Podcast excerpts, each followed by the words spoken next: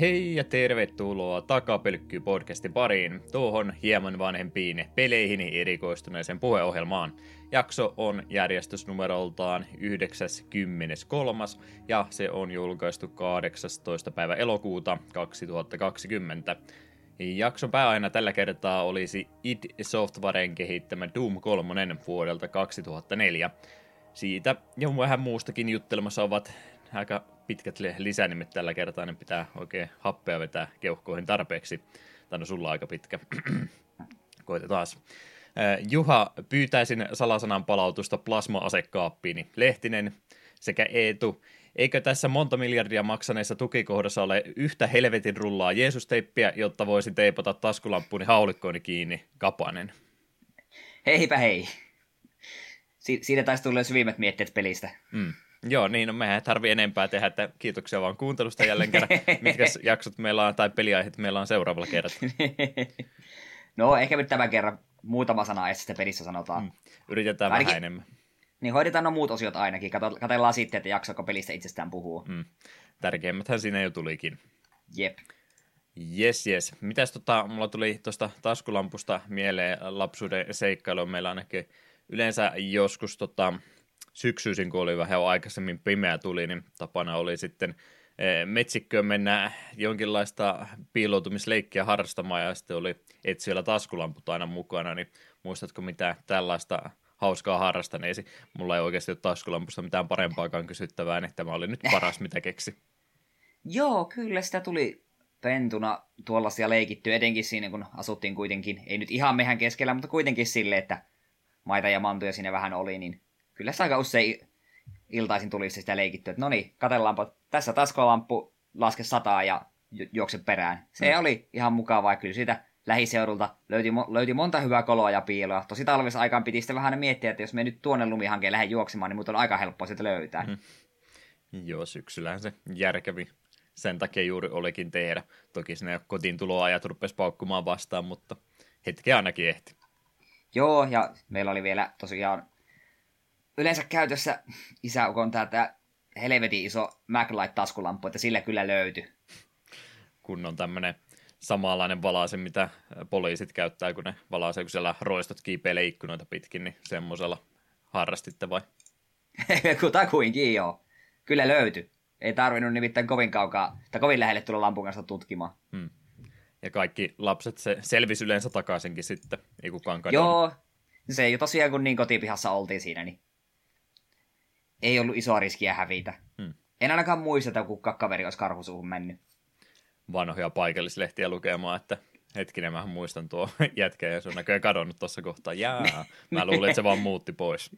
Niin, no onneksi siinä on se hyvä puoli, että kun oli niin pieni koulu, niin kaikki tunsi kyllä kaikki. Että joku lapsi, jos olisi hävinnyt, niin se olisi koko kylä tiennyt ennen puolta tuntia. Jeps. No, mitäs tässä ennen kuin tänä vuonna vuosi kääntyy syksyn puoleen, niin vielä kun on ehtinyt jotain kesän puolella harrastamaan. Joo, voisin nyt se ihan ekana ehkä mainita ei-pelaamiseen liittyvän. Tänä kesänä on ollut aika vähän noita menoja ja musiikkitapahtumia sattuneesta syystä. Sentään tuo Rock in the City kerkesi täällä Joensuussa. Kerkesi tapahtua ja olin siellä jopa molempina päivinä paikalla. Ja heti seuraavana päivänä luin sitten, että olikaan siis mistä Jyväskylästä vai missä sitä Rock in the City peruttiinkin, koska pahentuneen koronatilanteen takia, että sehän meni ihan lappiin siis. Toivottavasti en ainakaan usko, että sieltä koronaa sain, että hyvin kaukana yritin ihmistä pysytellä ja en paljoa juomia jonotellut, koska voin kertoa, on aika kallis, jos 7,90 maksaa lonkero ja siihen vielä 2 euron tuo tölkkipantti päälle. Ei tee mieli kovin monta juomaa juoda. Mutta tuli live-musiikista nautittua. Discordin puolella tulla mainitsinkin, että esimerkiksi Turmion kätilöt, bändiä en ole hirveästi kuunnellut, vaikka en sitä missään nimessä vihaa oikeastaan pidänkin jossain määrin, niin liveenä aivan käsittämättömän kova bändi. Suosittelen lämmöllä ja en kyllä kumpanakaan iltana loppuun asti jaksanut olla, kun vanha mies ala jo olla, mutta kyllä siltä ne oikeastaan tärkeimmät esiintyjät, mitä halusinkin nähdä, niin kerkesin nähdä. Battle Beast oli tänäkin kesänä äärimmäisen kova. Hetkinen, ei sulla ollutkaan telttaa mukana. No siis tuo tapahtumapaikka on noin 10 minuutin kävelymatkan päässä. No mutta kotonta, silti. Niin olisi ehkä varmuuden varalta. Ei siinä telttapaikkoja ollut, sen verran pieni tapahtuma kuitenkin. Kyllä sillä näkyy sitä, että kun tämän koronan takia kaikki on peruttu, niin kaikki varmaan ne, ketkä olisi halunnut mennä tuonne Ilosaari-rockiin, niin varmaan tulivat sitten tuonne Rock in the Cityin vähintään siihen ulkopuolelle hengailemaan. Ja sen kyllä myös siinä totesin, kun kesken Klamydian keikan lähdin syömään, niin huomioin kyllä, että aika pitkälle sinun ulkopuolellekin musiikki raikui ihan hyvin ja olisi myös nähnytkin sitä ulkopuolelta aika hyvin. Että pitääpä ensi kesänä katsoa, jos järjestetään, että jos ei lippua ostaisi ollenkaan, vaan tulisi vaan ominen juominen sen ulkopuolelle hengailemaan niin kuin moni muukin, niin pääsisi vähän halvemmalla. Niinpä sen oman pullonsa kaivaa sinne maan sisälle jo hyvissä ajoin. Niin, jep. Mutta eipä ne paljon siinä ulkopuolella olijoita vahtineet. Mut joo, siirrytäänpä sitten takaisin vähän nörtimpiin juttuihin. Puhun jälleen kerran Jakussa kivaamista, mutta älkää hätäilkö, tää on nyt hetken varmaan viimeinen kerta, kun Jakusesta puhun. Tuli tosiaan tuo kivaammin vedettyä läpi ja halusin siitä vähän mietteitä vetää yhteen. Se ei ole niin hyvä peli kuin Zero, mutta se ei missään tarkoitus huono peli. Kyllä tuo musta silti on joku niin kuin 4,5. Että aivan käsittämättömän hyvä peli, mutta jotenkin se Zeron tarina iski paljon kovempaa. Ja kyllä tuosta näkyy se, että se on alkuperäisen ykkösen remake, että jotenkin sidequestit ja kaikki, niin ne tuntui vähän heikommalta kuin mitä Zerossa. Ja ylipäätään kaikki just no minipelit. Ja sitten myös bossitaistelut oli, niissä ei ollut samanlaista hypeä taustalla kuin mitä esimerkiksi Zerossa. Joskin poikkeuksena viimeinen pomo. En spoilaa, kuka henkilö on pelin viimeinen pomo, mutta miehisiä kyyneleitä meinasi valua kyllä poskia pitkin. Että äärimmäisen hieno ja tunteikas taistelu, joka helpotti paljon sitä, että sitä edeltävä pomotaistelu oli ehkä kamalinta paskaa, mitä tähän mennessä on Jakutsa-pelisarjassa tavannut. Jos sulla on itse bossihahmo, joka käyttää tuliaseita ja heittelee granaatteja, ja sitten sillä on kaksi kaveria, jotka käyttää myös tuliaseita, ja aina kun sinua ammutaan tuliaseella, niin se käytännössä kaadut, niin se tekee sitä taistelusta aika helvetin raivostuttavan. Hermoja koetteli, en pitänyt, ja ylipäätään, sen me Zerostakin muistan, että siinä kohtaa, kun rupeaa tulemaan perusvihollisia, mitkä räiskii sinun pistooleilla ja muilla, niin se on hyvin ärsyttävää. Mutta ehdottomasti, että jos Zero on pelattu, niin kyllä tuo Kivami kannattaa pelailla, on se sen verran kovaa, ja tarkoitus olisi kyllä Kivami 2 jossain kohtaa aloitella, mutta en ole viimeiseen nyt. Sen jälkeen kun Kivami meni läpi, niin en ole pleikkariessa juurikaan kerennyt istahtaa, ollut vähän kaikkea muuta. Niin. Ja vähän mielessä ollut, että jos se tosiaan se läästövassin tuossa aloittelisi joku kerta kun kerkee, mutta saa nähdä, että milloin siihen pääsee. Ja Kivami 2 sitten joskus. Että saatte nyt hetkellisesti ainakin rauhan Jakutsasta, ellei Juha heitä nyt tosiaan Kivamia heti itse perään. Ja kun se olisi tuolla kokin puolella, niin Jakutsa sarjasta alennukset menossa, niin se Kivami 2:kin nyt jollain alta kympillä, että voisin sen vaikka ottaa, ja Kivamihan nyt siellä tietysti on jo valmiina odottamassa vaan sitä oikeaa hetkeä. Ai. Kyllä siihen kannattaa tarttua. Aiotko Last of Usista sitten semmoisen opinion piecein tehdä tuonne YouTubeen? About 50 minuuttia kerrot siitä mielipidettäsi. En, minä veikkaan, että se on pikemminkin silleen, että sitten kunhan minä sen on vähintään aloitellut, niin minä sitten jaksossa mainitsevat, että se on videopeliä, se on siinä. Sitten kakkosta joskus. Mutta muuten vähän tuo pelailu on ollut sitä samaa. Persona 4 Golden on kesken, Xenoblade on kesken. Mutta sentään jotain kokonaan uutta päätin pelailla, kun sattui tarjouksessa olemaan. Ja annoin, vähän täytyy myötä, että annoin pikkurillin paholaiselle, kun ostin Early Access-peliin, joita minä periaatteessa en haluaisi tukea. Mutta kyseessä on kuitenkin suomalainen teos ja tämmöinen, mikä minun on pitkään jo houkutellut. Nimittäin Noita. Onko nimeltä tuttu peli? Oo, kyllä. Tiedän, mistä on kyse, mutta en ole itsekään vielä homman. Joo, kyseessähän on siis tällainen 2D pixel art peli, roguelike. Siitä joka kerta, kun henki lähtee, niin aloitetaan uudelleen. Pitäisi päästä mahdollisimman syvälle luolan tai vuoren sisälle, alueita mennä eteenpäin ja sitten siellä jonkinlainen endingi odottaa. Mutta se varmaan se iso juttu, että miksi tuo on niin monta kiehtonut, on se, että tämä on hyvin lieromainen grafiikka ja se, että miten tämä pelin fysiikkamoottori toimii. Asiat valuvat niin kuin niiden pitävät ja paikat palaa ja niin poispäin, niin se on jotenkin todella nättiä.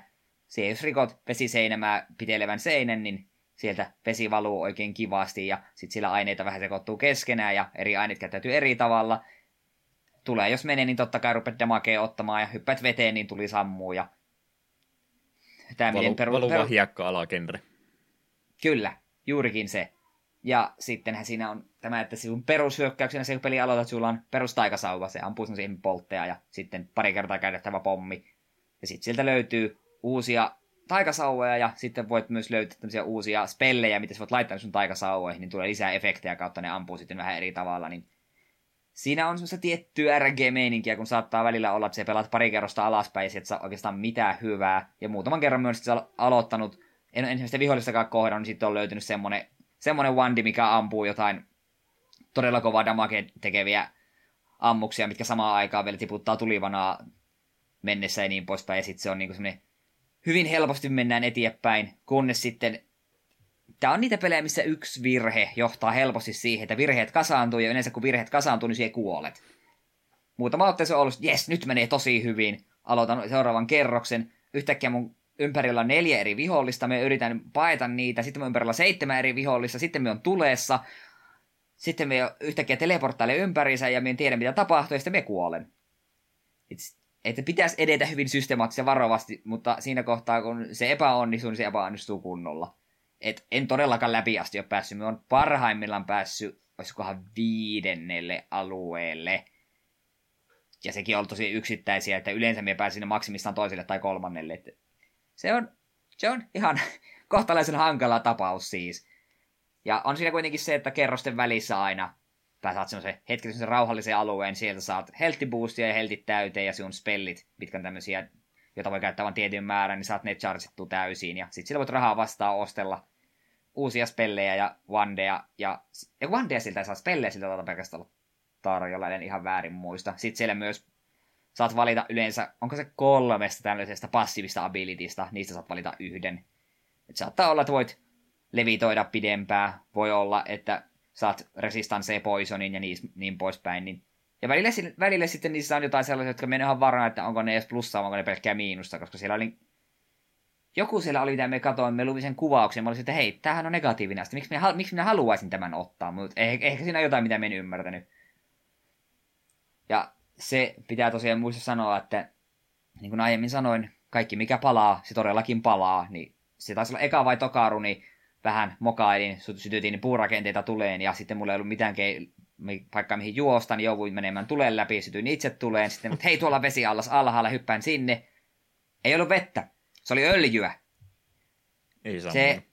Ei sammunut. Hetken aikaa sitten katsoin, että hei, mitä hittoa täällä tapahtuu, ja sitten karkuu.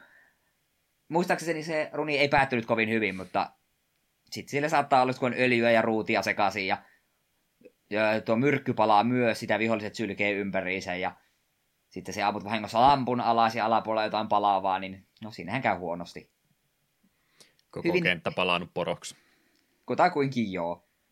Toiminta on hyvin hektistä ja hyvin vaikeaa, mutta se on nautittavaa. En myös ole ehkä 2-3 tuntia vasta pelannut ja vähän niin kuin on semmoinen fiilis, että okei tässä niin kuin näkyy se, että tähän varmasti kunhan tämä pääsee niin kuin viimeiseen julkaisukuntoonsa, niin tässä on varmaan sisältöä paljon enemmän. Ja tälleen, kun nythän siinä on vaan, että siinä on daily run, sitten siinä on perusrun ja ilmeisesti joku vaikeampi modi. Sitten siellä valikossakin lukee ihan joku, että hei, tämä on vielä salaisuus, tämä tulee jossain vaiheessa. Ja tuossahan ei ole mitään sellaisia, toisin kuin vaikka Slate of Spires ja Rogue Legacyssa, missä se, vaikka runi epäonnistui, niin se pystyy silti unlockkailemaan asioita. Niin tuossa ei ole mitään sellaista. Se kun kuolet, niin se aloitat joka kerta runin täsmälleen samoista kantimista. Siihen et pysty saamaan mitään, ainakaan vielä mitään pysyviä health boosteja tai pysyviä parempia wandeja tai mitään tällaista. Aina aloitetaan pohjalta. Joka on tavallaan hyvä, mutta tavallaan se on sitten myös ärsyttävää, kun saat sen yhden hyvän runin, mikä sitten meneekin päin helvettiä, niin sitten se on taas puilla paljailla. Ehkä me on liian kasuaali, kun me toivoisin vähän jotain sellaista Rogue Legacyn tyylistä, voisit sen rahalla ostaa jotain pysyviä upgradeja. Roguelikeista tykkäät, mutta jos siitä voisi sitä roguelike-elementtiä vähentää, niin se olisi hyvä. No, me tykkään siitä, että on edes joku, vaikka joku expa-mittari tai joku, niin kuin vaikka Slate of Spiressahan on se, että se saat hahmoille expaa, niin sit saat unlockattua uusia kortteja tiettyyn pisteeseen asti. Niin joku semmoinen elementti tuossa olisi ihan kiva, mutta me kyllä ymmärrän toisaalta, miksi siinä ei sellaista ole. Ei pidä valittaa. Ja hyvä peli se kuitenkin on, ja odotan mielenkiinnolla, minkälaiseen kuosiin tuo peli saadaan sitten, kun se tulee Early Accessissa pois. Ja siitä pitää antaa totta kai lisäpisteet, kun vihollisilla ja muilla on suomenkielisiä nimiä, että nauratti, kun ensimmäistä kertaa katoin, että minut tappoi haulikkohiisi. Ei ollut kumminkaan kokonaan suomeksi dupattu. Ei sentään. Tai savokäännöstä. Oi, sitä odotellessa. Pitääpä lähettää kehittäjille viestiä, että olisiko mitenkään mahdollista. Roguelikeista ja näistä tuli mieleen, että eikö sen Binding of Isaac lisäiden pitänyt kesällä tulla. Joo, ei ole näkynyt. Sitä odotellessa. Tuleeko loppuvuonnakaan? Niin, onneksi voi pelata Four Souls-korttipeliä lähes päivittäin, niin se helpottaa vähän. Mutta siinä oli oikeastaan myytut. Aika vähäiset oli tällä kertaa, mutta ei voi mitään. Haluaisin luvata ensi kerralla enemmän, mutta en uskalla tehdä tällaista lupausta. Eihän tällä kenelläkään mitään oikeasti uutta ole, että mäkin olen vaan kauheasti filleria laittanut tuohon, niin näyttää siltä, niin kuin mä olisin tehnyt jotain, mutta ei nyt oikeasti ole, että menee aina tähän podcastin jaksoon valmistautuessa, niin menee se pelaamisen käytetty aika, niin enimmäkseen siinä, ja sitten se muutama tunti sieltä täältä, mitä jää muuhun aikaan, niin se on sitten, sen kesken täytyy tämä kaikki muu jakaa. Mitäs mä täältä nyt kertoisin, no mä aika montaa peliä itse asiassa pelannut, mutta ne on menee tuohon seuraavaan extra-jaksoon, niin mä en nyt niistä rupea vielä puhumaan. Rupesin vaan tuossa miettimään, että nyt on kuukausi jo puolivälissä ja pitäisi tässä kuussa saada aikaiseksi, niin toivottavasti nyt ei liian suuruuden hulluksi jälleen kerran rupea, että jossain muodossa sen saa ajallansa ulos. Siellä yksi jakso edelleenkin huhtikuuta tekemättä, että ettei käy sitä samaa tapausta. Mitähän mä täältä oikeastaan kertoisin? Matt McMuscles, onko tuttu henkilö? Ei sano mulle nimi yhtään mitään.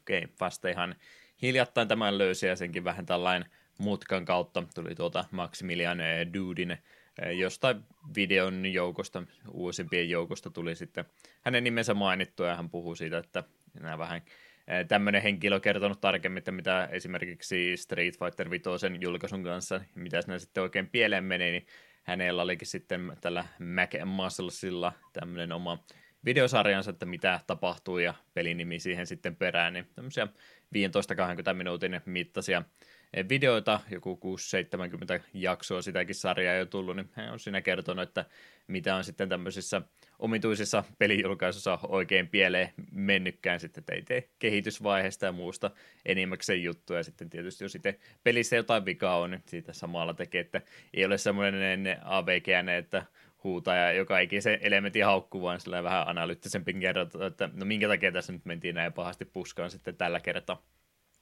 Että sekä sivistävä että viihdyttävä sarja yhtä aikaa, niin se on semmoinen harvinaisempi kombinaatio, mitä nykypäivänä ainakin itse omasta mielestä tuntuu olevan niin vaikea löytää. Yleensä sitten kun siinä just vähän uudempaa peliä joukossa, niin aika monesti se syy sille, että minkä takia peli on mennyt huonoksi, niin vastaus on siinä, no kun se piti julkaista ennen tätä 4., niin sitten se on ton näköinen. Mutta on siellä jotain muutakin, että suosittelen lämpimästi. Se oli tämän jakson linkki-vinkki. Pitkästä aikaa. Blast from the past. Semmoista ehdottomasti katselmukseen. Tässä muutama kertoisin Adlibriksestä, hommasin jonkin verran kirjoja, että on siellä ihan ylpeänä, että vau, se on ruvennut sivistää itsensä, että lukee varmaan jotain opettavaisia self-help-kirjoja varmastikin ja oma elämänkerta ja muuta. Ei, kaikki oli Vovi-kirjoja. Ai. Piti ne puuttuvat Chronicles-kirjat napata sieltä mukaan vähän Bobby Lore-puolta enemmän. Tässä nyt seuraavaa lisäriä ootellessani käynyt sitten video- tai tekstimuodossa läpi, niin ajattelin, että täytyy ne kirjatkin sieltä nyt sitten pari vielä napata mukaan, ennen kuin ne kokonaan Suomesta loppuu kesken. No kyllä ne vielä varmaan printtauksessa on, mutta halusin nyt ottaa, kun ne vielä oli jotenkuten mielessäkin ja helposti saatavissa. Tosin hintaa, kun maksit 40 per kirja, niin on se nyt aika paljon, joo, mutta siinä on vähän Blizzardille lisää pistetty mukaan sitten. On kumminkin semmoinen lafka, että sitä kannattaa tänä päivänä kannattaa keinolla millä hyvänsä. Totta kai. Joo, ne on vielä muoveissansa ja sitten oli tosiaan tämä seuraavan lisärin prequelle prologikirja, eli Shadows Risingin nyt tuota Shadowlandsin lisääriä varten, niin sitä mä niistä aloitin sitten lukemaan. Mä sitä edellisestä just kerroin kesällä aikaisemmin siitä Before the Storm-kirjasta, että mä oikein siitä välittänyt, kun se oli vähän enemmän semmoista semmoiselle henkilölle, joka ei välttämättä ole peliäkään pelannut, sille on pitänyt niin tarkkaan selittää, että miltä joka ikinen hahmo ja huone ja tällä tavalla näyttää, että siinä meni ympäristön kuvailuun niin paljon aikaa, että sen itse tarinapuoli jäi aika kevyeksi, niin nyt on sitten, kun on kirjailijakin välissä vaihtunut, niin täytyy sanoa, että nyt ainakin tuo kritiikki, joka siis ei ole ikinä kirjoittajan korviin päätynyt, mutta ainakin minun kritiikkini on korjattu nyt sitten tuon kirjan kanssa, että tuo on kyllä huomattavasti mukavempi, lukuisempi kirja ollut. Samaa periaatetta kumminkin käyttäjä varmaan on ollut samanlaisia nuo muutamat erillisetkin vastaavat kirjat, että niissä on yleensä sitten aika monta eri näkövinkkeliä, mistä sitä tarinaa kerrotaan, että on yleensä se 2 tarinaa ainakin yhtä aikaa siellä menossa samanaikaisesti. Täytyy se olla, kun Alliance ja Horde on olemassa, niin täytyy nyt ainakin 2 näkövinkkeliä olla sitten. Ja nyt on yritetty sitten pikkasen sitä vanhaa, vääräksi jo aikaisemminkin todettua kaavaa todeta, että ei se Alliance aina se ei ole se hyvis puoli ja Horde ei ole välttämättä se pahis puoli, että sitäkin onneksi yritetty nyt vähän sekoittaa, että ei ole näin yksinkertaista tämä elämä. Sehän on itsestään selvää, että Hordit on hyviksiä. Ai, sä olitkin näin päin. Totta kai, örkit kunniaa. Horde ei tehnyt mitään väärin. Nimenomaan. Joo, onko meillä oikeasti alkuhypinät tässä nyt sitten? Tämä on aika surullista. Sitten aina kun meillä molemmilla on paljon sanottavaa, niin sitten me voivotella, että voi vitsi, kun taas meni tähän osioon näin paljon. Ja jos nämä saisi tasapainottua jotenkin. Parempi, mikään mä nyt on hirveästi eteenpäin päässyt, kun on mennyt kaikki aika teikutsujen kanssa. Että jos jollakin on syttärit, niin kyllähän nyt täytyy teikutsut pitää samaan tien. Tämä on erittäin tärkeää. Hyvä peli se on, mutta ei ole malttanut vaan sen kanssa nyt, kun juurikaan eteenpäin tarinassa päästä. Seuraavan kerran, kun puhut pelistä, niin ihan tyhmä peli, kun pitää käydä välillä tappeluksi. Me haluan vaan jutella kaveritteni kanssa. Seurapiirielämä monasterissa.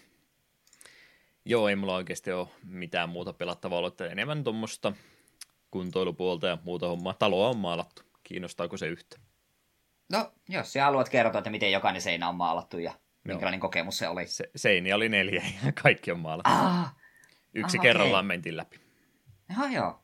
Tämä oli ihan jännä strategia. Et ajatellut sille, että yksi vetäisi yhteen seinään, sitten toinen toisia ja niin poispäin. Niin vähän jännitystä siihen mukaan. Jep. Ei olisi niin yksinkertaista. Joo, ei. Tämmöiseen kaikkeen muuhun nyt on tuntunut se aika menemään. Ja tosiaan itse podcast-jaksoa aina menee se pääaika tässä kesällä, kun on vähän muutakin menoa. Niin ei ole sitten ehtinyt muuta pelaa, mutta katsotaan taas talvella sitten, mitä tapahtuu. Ei me varmaan venytetä sitten tätä segmenttiä yhtään enempää. Doomista löytyy, Doomi 3:sta varmaan jotain musiikkia, jota mä en ole itsekään valkannut tähän kohtaan, koska sitä ei nyt ihan mahdottomasti ole, mutta ehkäpä jotain meteliä sieltä suunnalta tulee ja jatketaanpa sitten segmentissä eteenpäin.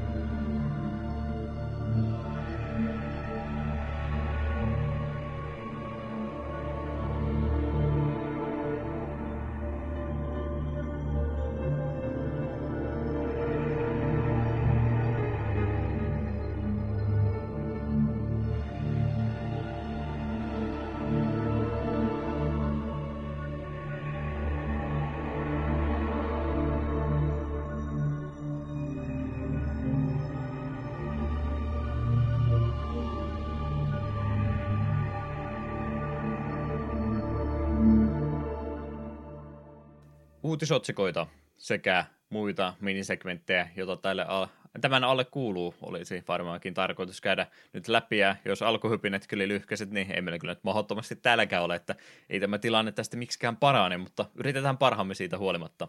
Mikäs segmentti tämän on yleensä aloittanut?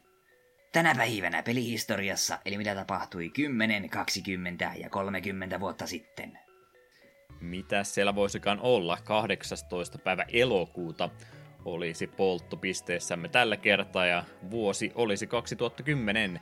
Mitä on sinä päivänä julkaistu kaikkia epäkiinnostavaa on ollut joukossa, mutta yksi, jos en nyt sano suoraan iso julkaisu, mutta ainakin puhelinpelejä isompi julkaisu, niin semmoinen oli kyseessä kuin Lara Croft and ei ole mikään Temple of, vaan Guardian of Light. Xbox 360 tänä päivänä julkaistu ilmeisesti se eka julkaisu, ja sitten myöhemmin Pleikkari 3 tuli myöskin, ja PClle portattiin, ja puhelin ja muutenkin käännöksiä tästä on myöhempinä vuosina sitten tullut. Eli Lara Croft ja Tomb Raiderit varmasti tuttuja on, mutta tämä ei ole itse asiassa semmoinen peli, vaan tämmöisestä isometrisestä näkövinkkelistä kuvattu pulmapeli.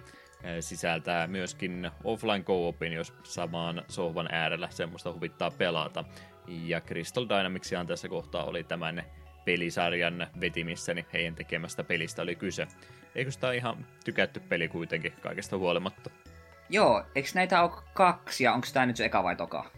Varmaan eka, kun jo 10 vuotta siitäkin aika.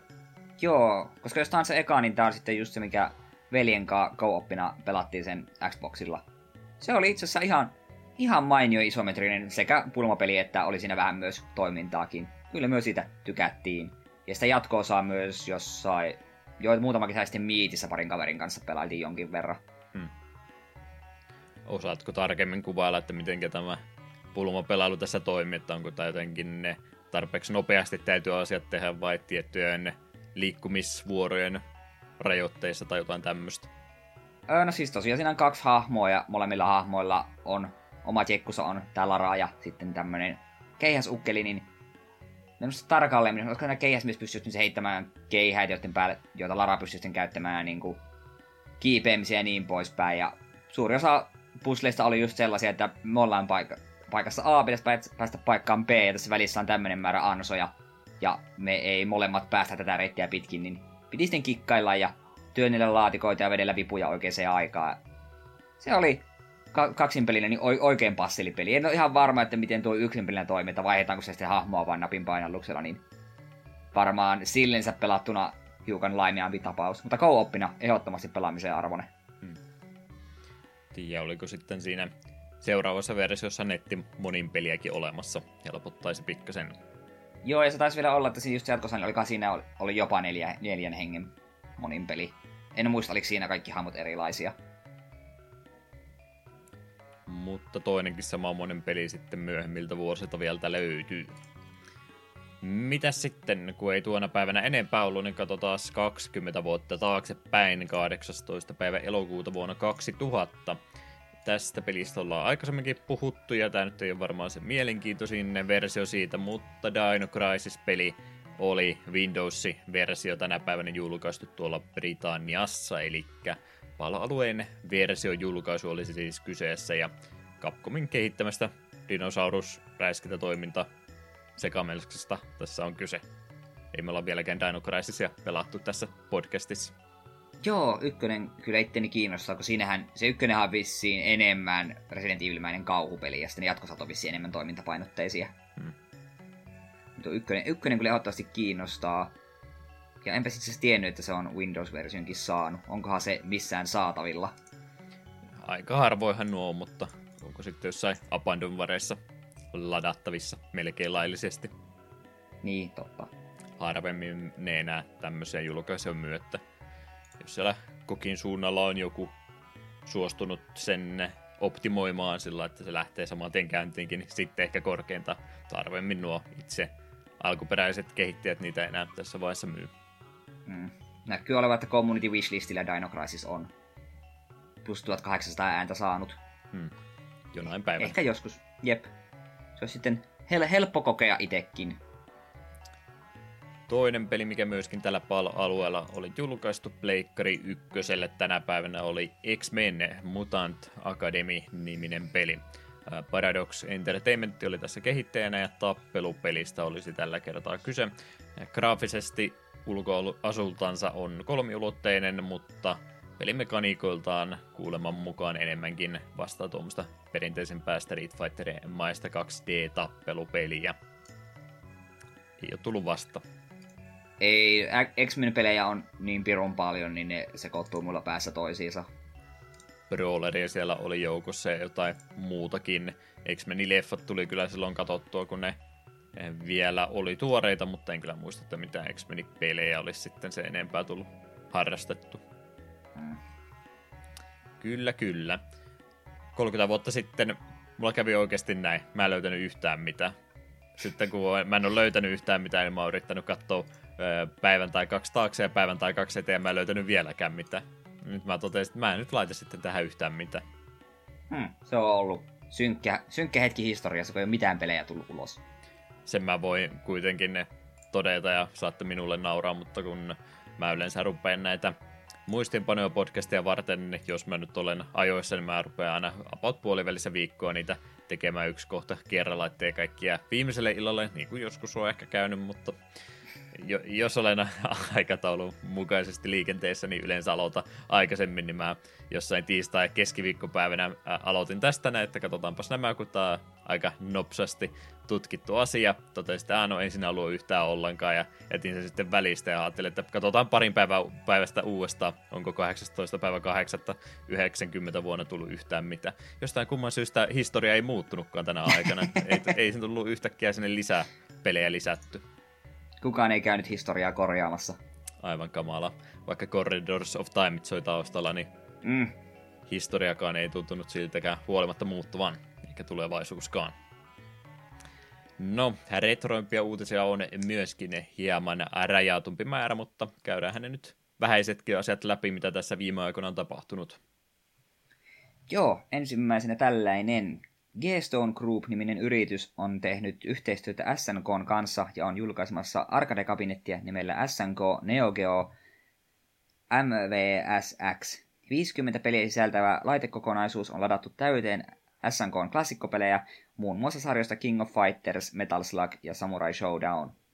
Täysikokoisessa laitteessa on tilaa 2 pelaajalle 17-tuuman LCD-ruudun äärellä. Tilaa rajoittuneille ostajille vaihtoehtona on myös pelkkä kabinetin yläosa, jonka voi asettaa vaikka pöydän päälle. Tuotteen ennakkotilaukset alkavat syyskuussa ja täysimittaisen kokonaisuuden hinta on $499. Jalka, jos jättää pois, niin oliko se vaan 50 halvempi, että ehkä sen sitten, jos tommosen määrä rahaa sijoittaa, niin ottaa sitten koko kabinetin. Mitä veikkaat, kuinka moni on peruuttanut Pleikkari Vitosen ennakkotilauksia, että tämä onkin se tämän vuoden laitehankinta? Veikkaan, että eräs nimeltä mainitsematon toisen podcastin juontaja on pistänyt osamaksu jo menemään. Ihan näppärältä kyllä näytti, mutta myönnettäköön, ettei nyt ihan sellainen ostoslistalla ainakaan tässä vaiheessa vielä ole. Joo, ei, siis oishan tuommoinen ihan helvetin nätti tuolla huoneen nurkassa, jossa me vähän veikkaa, että vaimolla olisi pari valittua sanaa, kun pistäisi $500 kabinettiin, jota todennäköisesti tulisi juuri koskaan pelaamaan. Plus sitten, en tiedä mitä toimituksetkin siihen tulee, että tuleeko kirjepostin mukana vai kasaat tuosta itse. Joo, me veikkaan kyllä, että työkaveri arvostaisi ihan hirveästi, kun pääsisi tuommoisen määrän tavaraa tuomaan pakettina. Käy opelle viemässä, että en minä tätä töissä ota vastaan. Yleensä kun tulee tämmöisiä premium-tuotteita tällä tavalla myyntiin, niin sitten menet sen uutisen kommenttiosioita lukemaan, niin siellä on aina sitten ensimmäisenä ja päällimmäisenä se mielipide, että no ei vanhoja pelejä, kukaan näistä nyt näin paljon maksaa, mutta tämän kohdalla oli itse asiassa ihan järkevääkin kommentointi, että okei, siellä oli muuta, mutta onhan se $500 aika paljon, että ei minä nyt tämmöistä rupea, mutta monille, että no, se on kumminkin täyskabinetti, siis tämä ei ole nyt mikään minikabinetti ollenkaan, vaan ihan sama kokoinen kuin mitä arcade-hallista löytyy, niin siihen nähden, että on näinkin iso tuote ja sitten pelejä ladattu ihan reilu määräkin, niin ihan siis loppupeleissä järkevällä tavalla hinnoiteltu. Joo, siis 50 peliä on loppujen lopuksi mun mielestä aika paljon. Ja kuitenkin Metal Slugit, Samurai Shodown, tämmöiset, ne on varsin siellä niin kuin arvostettuja pelejä. Ja toisaalta, jos siellä on just jotain tiettyä tappelupelisarjaa, niin useampi osa, niin se tuntuu ehkä mun mielestä ihan turhalta, kun voisi olla vaan se uusin, mutta sehän taas sitten tappeluperi-eksperteille, niin siinä voi olla hyvinkin suuri merkitys, että onko siellä Fatal Fury 1 ja 2 vai pelkästään jompikumpi. Se ehkä vaatisi sen, että vakavissaan tuommoista harkittiin, että olisi lähiseudulla semmoinen toinenkin ihminen, joka siinä voisi sama kabinetin äärellä pelata, että ehkä siinä vähän yksinäinen olo tulee, kun vaan pelkkää tietokonetta vastaan pelaa tuommoista. Sepä. Mutta ei lainkaan huonompi idea tuommoinen ole. Siellä oli, mä kävin sitä heidän kotisivuja katsomassa, niin siellä oli kyllä erikseen noin Jenkkien toimitukset ja sitten muun maailman toimitukset, kyllä sillä Eurooppakin oli listattu, mutta ei siellä ollut mitään yhteistyökumppaneita tai muita tämmöisiä ketjuja ainakaan siinä vaiheessa vielä mainittu, niin en tiedä sitten mitenkä tämmöisillä leveysasteilla tuommoisen kabinetin saaminen mahtaakaan onnistua, mutta näytti ainakin siltä, että pitäisi sitten tavalla tai toisella onnistua. Vähän siinä varmaan Suomi lisää sitten tosiaan postituksia muiden takia tulee, mutta siitä huolimatta ihan jännä kokonaisuus. Tuo noita asioita, että jos mulla olisi loppumaton määrä rahaa ja tilaa, niin sille hetken mielessä, no pistetäänpä tuommoinen tulemaan. Mutta nykyisillä tuloilla ja asuntokokonaisuudella niin vähän silleen, ei ole minulle suunniteltu tämä. Käyt naapuriovea koputtamassa ja kysyä, että mahtuisiko teille tämmöinen. Työpaikalle taukotilaa. Käydään esimerkiksi vähän kysyä, että he viititkö rahoittaa, että tämä nostaisi meidän kaikkien työntekijöiden moraalia. Tehokkuutta varsinkin. Kyllä. Mutta joo, mennäänpä sitten toiseen uutiseen. Vuonna 1991 julkaistu Commander Keen in Keen Dreams on saapumassa toistamisen Switchille. Alkuperäistä pelistä nähtiin viime vuonna uudelleen julkaisu, ja nyt julkaisija Diplodocus Games on tuomassa pelistä definitiivistä versiota. 27. elokuuta julkaista peli tulee sisältämään laajakuvatuen, lisäksi 12 uutta kenttää uusina musiikkeineen, ja hintaa tälle julkaisulle olisi $5. Niin hiukan kyseenalaista on, että minkä takia tämä ei ole vähän halvemmalla hinnalla niin kuin DLCnä siihen alkuperäiseen julkaisuun. Miksi tämä pitää olla erillinen julkaisu? Niin, eri julkaisijakin siinä välissä, niin ei se nyt enää toimi. No joo, mutta tuntuu typerältä, että samasta pelistä on... No, en tiedä. Ei kovinkaan kauas katsoinen ajatus on ollut, jos siellä tosiaan viime vuonna... Mä en sen huomannutkaan, että se on jossain välissä tullut, mutta se on viime vuonna tullut tuo peli semmoisenaan nyt toteaa samaan, että tehdäänpä siitä vielä parempi julkaisu perään ja huomattavasti enemmän. Se eka versio oli joku $5 vai $6 ja nyt sitten melkein 3-kertaisesti hinta sen päälle, niin... Vähemmän kiinnostava uutinen näistä kahdesta, eikä nyt se, että lisää kenttiä on, niin välttämättä siitä sen parempaa tee. Eikä toi Keen Dreams niistä ainakaan itselle koskaan suosikkeja ollut. Miten sulla on ylipäätänsä Commander Keenien kanssa, että onko kuinka tuttuja ollut? Naapureilla oli muutama osa, ainakin ykkönen, ja en muista mikä se toinen oli, mitä eniten tuli pelattua. Ja Keen Dreams oli minun mielestä jollakin toisella kaverilla. Että tuli se vähän pelattua, mutta mielisin kyllä, että ne muut geenit oli parempia.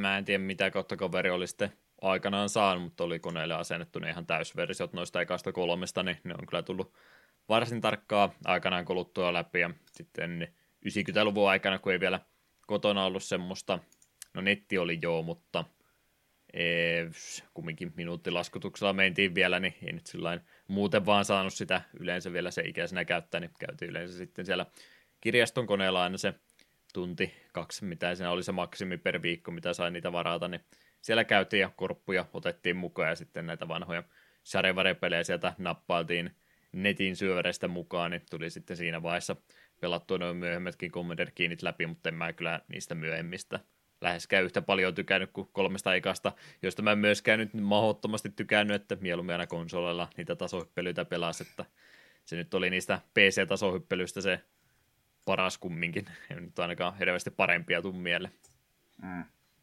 Puhtaita tasohyppelyitä nimittäin. Miten se muuten oli, kun sehän piti tulla se kokonaan uusi game. Oliko se pelkästään puhelimille vai miten se oli? Niin. Ja eikö se peruttu kokonaan, niin ollaanko me siitä perumista puhuttu mitään? Voi olla, että se jäi kokonaan mainitsematta, mutta oliko kenelläkään kiinnostusta kyseistä julkaisua kohtaan muutenkaan. Lähinnä me taittiin vaan nauraa sitä viime kerralla, kun semmoinen meillä oli. No, oli se meillä uutisissa joskus, että se on tulossa, niin ehkä se on reilua mainita, että se ei nyt oikeasti olekaan tulossa. Jep. Tuli vaan yhtäkkiä meille, että meitä ei täytyy ikinä sitä mainita. Joo, eipä.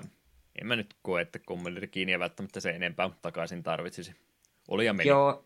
Jep, se oli aikanaan just semmoinen ihan kivaa, jos ei ollut muuta vaikka tarjolla, mutta ei ainakaan itsellä, kun siihen ei myöskään semmoisia suuria nostalgioita ole. Että voihan se olla, että joillekin tämä on sille, että jes, pitkästä aikaa taas tätä. Joskin tämä kyseinen julkaisu, mistä nyt on puhetta, Definitive Edition, tuntuu taas vähän niin kuin turhalta tosiaan just sen takia, kun se alkuperäinen oli tullut tuonne Switchille. Ja itsellekin oli mennyt kokonaan ohi, että se oli sinne viime vuonna tullut. Mä näköjään 6 vuotta sitten tehnyt Commander Keenistä läpi pelailu. Mä niin nyt vasta muistin, että jaa, on näköjään olemassa, että jakson toinen linkkivinkki, jos jostain kumman syystä huvittaa vanhoja mun videoita käy katsoa, niin 2014 vuodelta on eka Commander Keeni näköjään tullut pelailtu. En voi kertoa enempää, koska en muista tuosta tapauksesta yhtään mitään itsekään. Se oli ihan hyvä mainospuhe, menkää ja katsokaa. On mekin aika varmaan, on me sen kattonut, mutta en kyllä olisi muistanut meikä, että sulla semmoista on ollut. Jep. Pikautisten puolelle ei ole nyt mahdottomasti mitään kirjoitettu. Eetu halusi siitä huomauttaa, että Games & Quick oli siellä tänään nauhoituspäivänä alkamassa. Siitä kiitos Liquidudille, kun juuri tänään Discordin puolella siitä mainitsi. Kyllä mä olin tiedostanut, että se tässä lähiaikoina alkaa, mutta en muista, että se olisi tänään. Et muistanut käyttää titteliä kotimaan kirjeenvaihteen. Ai niin joo, totta. Pahoittelut. Jes, siellä oli nyt siis online-meininkiä pelkästään, että jos siellä paikan päällä enää mitään tämmöistä hotellia varattu, no en tiedä, on varattu toki, mutta se nyt tietysti hotellimaailmassa varmaan aika sekaavaa tällä hetkellä ollut, että ei joutunut niin paljon varauksia ja muita palauttamaan, että tiedä sitten, mitenkä vaikuttaa tulevaisuuteen, että saako ne sitten talveksikaan sitä hommattua, mikä nyt tuo maailmantilanne onkaan, että vähän epäilyt, että onko siellä mitään rokotetta sitäkään ennen tullut, niin voi olla, että menee talvenkin ne sessiot sitten samanmoiseksi. Jep, ja kun on kaikki matkustamiskielot tälleen, niin se rajoittaa myös aika paljon, että ketkä voi tulla osallistumaan, niin oi voi. Joo, se oli ainakin ennen tämä kesäversio näistä kahdesta GD6 semmoinen, että siellä on niitä eurooppalaisiakin enemmän paikalla, niin mikä ei ole nyt sitten sinne sitten päässyt paikan päälle, että varmasti on sitten samat, ne mitä jo aikaisemmin talvella päätetty nämä pelit, niin on jo siinä vaiheessa varmastikin niitä eurooppalaisiakin sinne valittu, mutta ne on nyt sitten ihan kodin välityksellä tehtävä tällä tavalla. Kyllä ne yleensä ihan hyvin toimii muutenkin nämä online speedrunin tapahtumat, että kunhan siellä nyt vaan on se aikataulu olemassa ja sitten yleensä mielellään myös joku juontaja tai joku muu siihen päälle, niin pikkusenhan siinä toki viivettaa, että se nyt ehkä siitä semmoisen pienen loiston vie koko hommasta, mutta kyllä semmoista toimii online-eventtinäkin ihan hyvin. Kyllä. On se varmasti sitten niille, itse sillä paikalla oli jo, tai niille, ketkä olisivat olleet paikalla, ja niille itse runnaajille vähän sitten eri asioita. Ei se tunnelma ole ihan samaa, mutta katsojille se mun mielestä todennäköisesti välittyy ihan yhtä hyvin. Onhan nämä monet muut tehneet aiemminkin pelkkiä just tuollaisia tapahtumia, missä vain ja ainoastaan kodeistaan kaikki striimaavat. Mun mielestä ainakin Limit Breakillä ja näillä niin on joskus ollut näitä tällaisia eventtejä, missä eivät ole fyysisessä paikassa olleetkaan. Joo, ja onhan nyt on paljon muitakin pienempiä tapahtumia, mistä nyt ei yleensä mitään mainita ollenkaan, niin kyllä niistä valtaosa nimenomaan netin välityksellä tehdään sitten, että ihan normaalia toimintaahan tämä on paitsi nyt heille, kun heillä nyt on tämmöinen iso julkinen tapahtuma sitten ollut. Meitä nyt tosi aina katsojina unohtuu, että siellähän tosiaan on muutakin kuin se striimuhuone pelkästään, että kyllähän siellä ihmiset paljon aikaa toistensa kanssa viettää ja pelejä pelailee takahuoneessa, lautapelejä ja muuta. Oheisaktiviteettia heillä, että semmoinen nyt tietysti itse näiltä osallistujilta menee kokonaan ohi, että heille se isompi menetys on, mutta näin katselijoina, niin tämä nyt en kovinkaan paljon on sitten muuta. Dynamiikka vähän erilainen, mutta samaa speedrunaamista siinä siltikin tapahtuu. Jep. Vähän tässä silmäillä, jotta mitä kaikista on tulossa, niin tänään olisi jo Demon Soulsia, Eniä ja Streets of Rage 4:sta arcade-tilaa mania-vaikeusasteella ja Ai, kyllä siellä ihan kaikkea mielenkiintoista olisi luvassa. Todennäköisesti se käy sama juttu kuin viime vuosina on käynyt, että me selailen tälle listat, että hei, nuo olisi kiva katsoa. Lopputulos on, että en katso sekuntiakaan liveenä, ja jälkikäteen muista edes katsoa niitä niin kuin, tallenteita, että ei voi mitään. Eikö se ole, kun mekin nyt jonkin aikaa tätä podcastia ollaan tehty, niin eikö se ole aika lailla joka ikinen kerta, kun me tästä mainitaan, niin todetaan, että ei livenä nyt varmaan hirveästi tule katsottua, mutta jälkeenpäin voisi sitten jonkin verran katsoa ja sitten ei puhuta asiasta yhtään mitään, että ei olla oikeasti mitään katsottu. Aika villi muuten, että vihoviimeinen rani on Pokemon Shield Eni ja estimated time on 5,5 tuntia. Onko alun perinkin suunnitelma vai onko joku sieltä sitten todennut, että mä tässä tapauksessa tulekaan paikalle, niin sitten on tämmöinen peli pitänyt valita sen sijasta.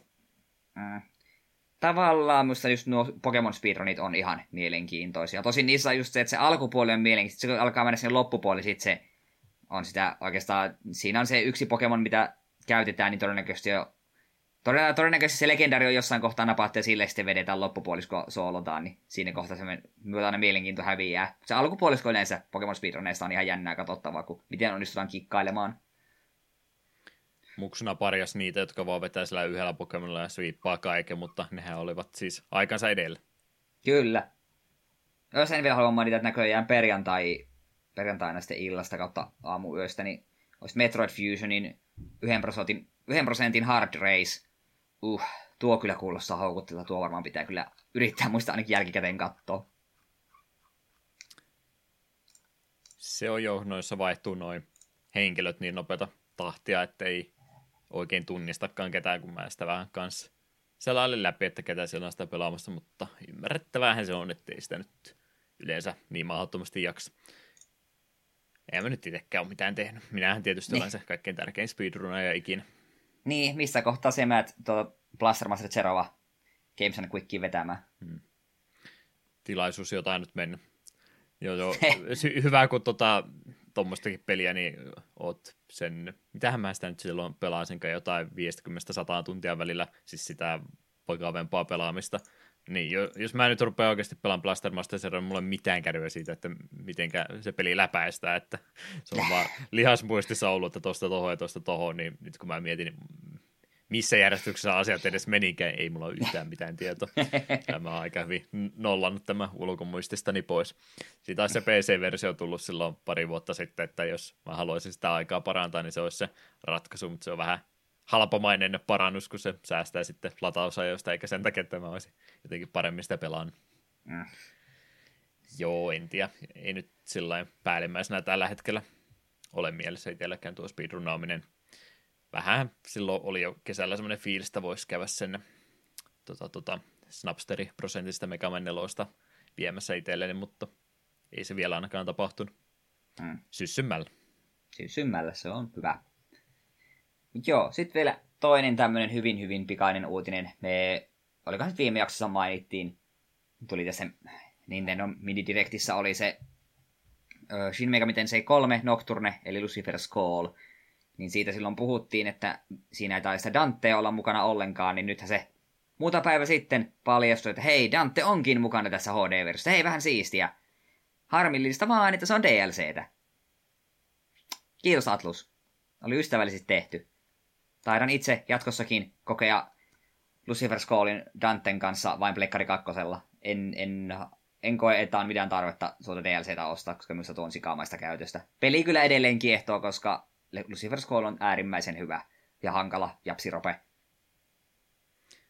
Mitenkäs se sinä alkuperässä sitten oli, että oliko se partimemberinä vai mikä oli Danten rooli tässä kokonaisuudessa? Siinä on semmoinen dungeon-paikka, mihin se pitää aina väliaikaisesti käydä ja sieltä pääsee etenemään uusille alueille. Minusta mikä sen nimi oli, niin Dante siellä pyörii ja Dante nyt kun on tuommoinen vähän demonin metsästä ja itse pelat hahmoa, joka on puoli demoni, niin eihän se nyt kovinkaan hyvällä sinua katsoa, niin Dante, kun saa sut kiinni, niin sitten turpalöylyt on aika kovat.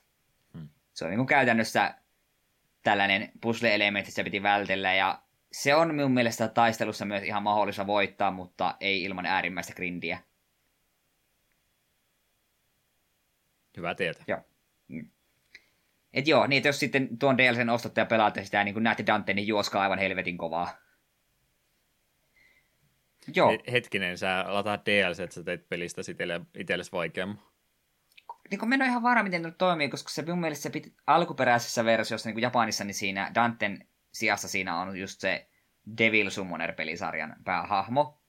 Niin mä en ole varma, että tuo DLC, niin heittääkö se sen Raidon tilalle tuon Danten, vai onko sillä ne molemmat, vai miten se oikein täsmälleen toimii? Koska näin mä oon käsittänyt, että se Dante, mikä on just Pleikari 2:nkin Eurooppa-versiossa, niin se nimenomaan korvasi sen Raidon hahmon siinä kokonaan. Niin mennä suoraan, miten tuo DLCn kanssa sen tapahtuu, että korvaaksi sen. Että siinähän, jos se vaan korvaa sen, niin loppujen lopuksi se ei juurikaan mitään siihen pelin lisää. Pistää vaan eri spriteja ja varmaan eri hyökkäykset. Mahdollisesti, en ole täysin varma. Pitäisi jossain kohtaa tutustua tähän asiaan enemmän. Ei välttämättä sitten mitään oleellista siinä menetäkään, vaikka Dante jää saamatta. Jep. Kyllä. Realm-hackingin puolella myös varsin hiljaista ollut, en mitään semmoista isompaa julkaisua sieltä löytänyt itse ihan ROM-hackia nimenomaan näiden viime viikkojen joukosta. Mario Landi 2. oli Luigi-versio tehty, että lasketaanko se samat kentät ja muut, mutta Luigi vaan vaihdettu Marion tilalla. Ei sitä ehkä ihan lasketa. No, hyvä yritys kumminkin. Fanikäännöspuolella yhtä lailla suht hiljaista ollut, ainoastaan yksi uusi fanikäännös tässä välissä tullut, mutta kerrohan siitä nyt kumminkin. Joo, Digimon Adventure 2 Tag Tamers, Pandain kehittämä Digimon-peli WonderSwanille vuodelta 2000, sisältää monsterien keräämistä ja kehittämistä sekä tappelemista. Tarina siis sijoittuu ennen piirrossarjan toisen kauden tapahtumia. Ja käännösparina Ajora Fravashi ja Nick DC. Kyllä. Ok.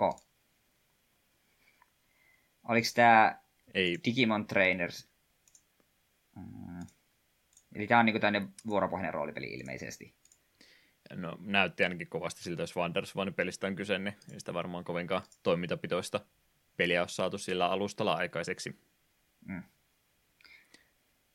Meitä tässä juurikin sen tarkistin vielä, niin Danten pystyy myös ihan rekruittamaan, mutta se ilmeisesti vaatisi, että se pitää sitten voittaa. Näin vähän kiinnosti Digimon Adventure 02. Kyllä. Hyppäsit suoraan eteenpäin. No itse asiassa meni hyppäsin taaksepäin, jos tarkkoja ollaan. No joo, kyllä. Mä jo ajattelin ruveta Digimonista enemmän puhumaan, mutta ei tuo kiinnostanut pätkän verta. No elähän nyt, me on kuitenkin pelannut molemmat Cyber Sleuthit ja sitten sen uusimman Digimon Worldin.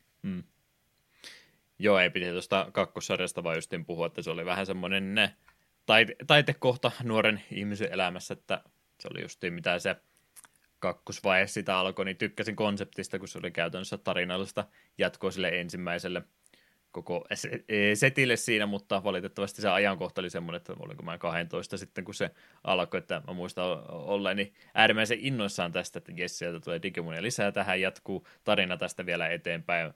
Harmi vaan, että kaikki muut oli jo vähän sitä mieltä, että ei nyt oikeasti enää Digimonia tai ikäisenä katsota, niin siinä sitten jäi aika lailla näkemättä, että miten se koko homma loppuikaan, koska siinä piti sitten 13-vuotiaana viimeistään aikuistua jo täydellisesti, että ei voinut enää Digimonia katsella.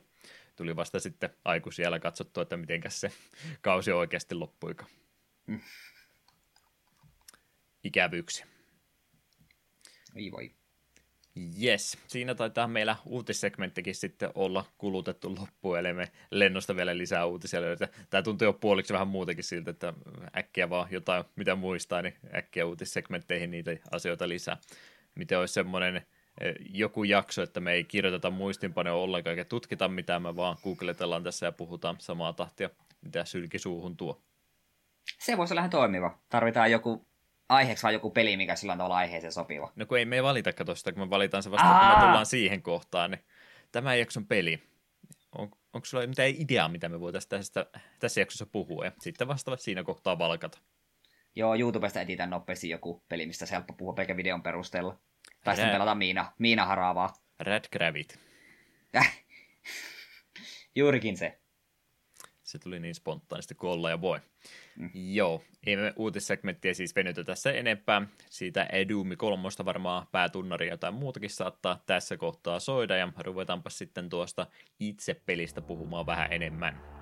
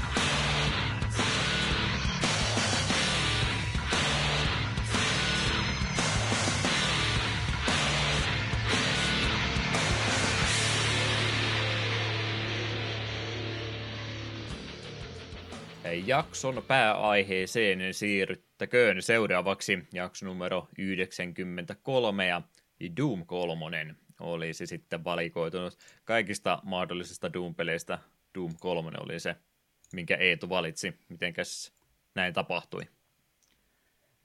Syy on siihen, että tämä Doom 3 on tämän pelisarjan se osa, mistä itsellä ei ollut aiemmin mitään kokemusta. Me tiesin vaan, että se oli saanut hyvin ristiriitaisen vastaanoton, kun se erosi niin paljon massasta. Doom-pelisarja itsessään minulle ei ole se kaikkein läheisin. Me on paria ekaa silloin tällöin pikkusen pelaillut, mutta en juurikaan sen enempää. Sitten tuo 2016 Doom tuli hakattua, ja siitähän minä tykkäsin oikein kovasti, ja sitä myötä sitten Eternal myös. Ja se on osa syy, miksi tämä Doom 3 rupesi enemmän kiinnostamaan, kun nuo uudemmat oli enemmän mieleen. Ja olen myös pohtinut, että pitäisi varmaan 1 ja 2 ihan oikeasti joskus pelaa läpi, kun ne on käsittääkseni kaikin puolin äärimmäisen mainioita pelejä. Ja siltikin 3 oli se mieluisampi vaihtoehto tällä kertaa. No se on niin erilainen massasta, niin siksi se kiinnosti. Ja veikkaan, että se olisi ollut myös se, joka olisi suuremmalla todennäköisesti jäänyt kokonaan pelaamatta, jos ei olisi otettu jakso aiheeksi.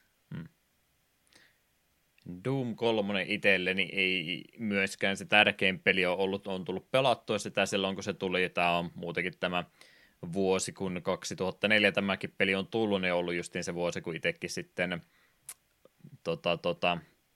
nousin kastijärjestelmässä konsolipesantista tänne PC Gamer Master Racing joukkoon, eli mä rupesin justiin näihin aikoihin sitten pääsääntöisesti PC-puolella pelaamaan, niin ei ollut oma kone se ensimmäinen valitettavasti ihan semmoisessa kuosissa vielä, että olisi Doom 3 sillä mitenkään järkevällä tavalla pystynyt pelaamaan, mutta kaverin luona sitten tuossa varmaan 2005 tuli sitten ensimmäistä kertaa pelattu, oli grafiikka-asetukset sitten mitä olikaan, mutta muistan kyllä sitä hypetystä, mitä sitä ennen oli, ja sitten kun se julkaistiin, ja vähän siihen aikaan musta se reaktiokin oli aika, siihen aikaan se oli aika negatiivista vielä siinä pienessä piirissä, minkä kesken tästä pelistä tuli puhuttua, mutta kieltämättä on monia eri mielipiteitä tästä pelistä sitten jälkeenpäin kuuluu, niin ihan mielenkiintoinen pelivalinta siinä mielessä kyllä. Muistan vaan kaikista muista asioista sitten sen Doom 3, kun ehkä nyt, kaikki se pimeys ja muu oli ehkä se pääasia, mistä se jäi mieleen, mutta puhutaan siitä kohta enemmän. On tullut tosiaan jonkin verran pelattua silloin aikanaan, mutta ei silloin kunnollista kokonaiskuvaa mulla pelistä ollut itselläkään ennen nyt sitten tämän jakson pelivalinta. Mutta mitäs me ruvettaisiin sitten kertomaan itse pelistä ja varsinkin sen kehittäjästä, eli id Softwaresta olisi meillä nyt sitten kyse, ja jonkinlainen kevyt pieni muutaman minuutin historiikki heistäkin oli tuohon minulla kirjoitettuna. Eli tuonne 90-luvun vuosikymmenen taitteeseen menee 80-luvun loppu ja 90-luvun alku kutakuinkin tarinamme vie meidät ajassa historiassa taaksepäin. Eli 91 on tämä itse studio virallisesti perustettu ja oli tämmöinen ainakin aluksi PC-peleihin erikoistuneesta pelistudiosta kyse. Perustajajäseniä ja alkuaikojen jäseniä, varsin tuttuja henkilöitä pitkälistä sieltä löytyy, muun muassa John Carmackia, John Romero, Tom Hall ja Lane Roth ja Adrian Carmacki olivat siellä myöskin näitä perustajajäseniä, jotka heti alkuajoista lähtien olivat tässä hommassa mukana ja oikeastaan ennen sitäkin. Se, minkä takia tämmöinen kokonaisuustiimi oli jo käytännössä olemassa ennen kuin itse studiokaan perustettiin, se johtui siitä, että tämmöinen kokoonpano oli ollut tekemässä töitä tämmöiselle Soft Disk Publishing-nimiselle yritykselle. Heillä oli tämmöinen julkaisuperiaate, että he julkaisivat tämmöisiä levylehtiä. Tämä on nyt minun suomenkielinen huono käännös.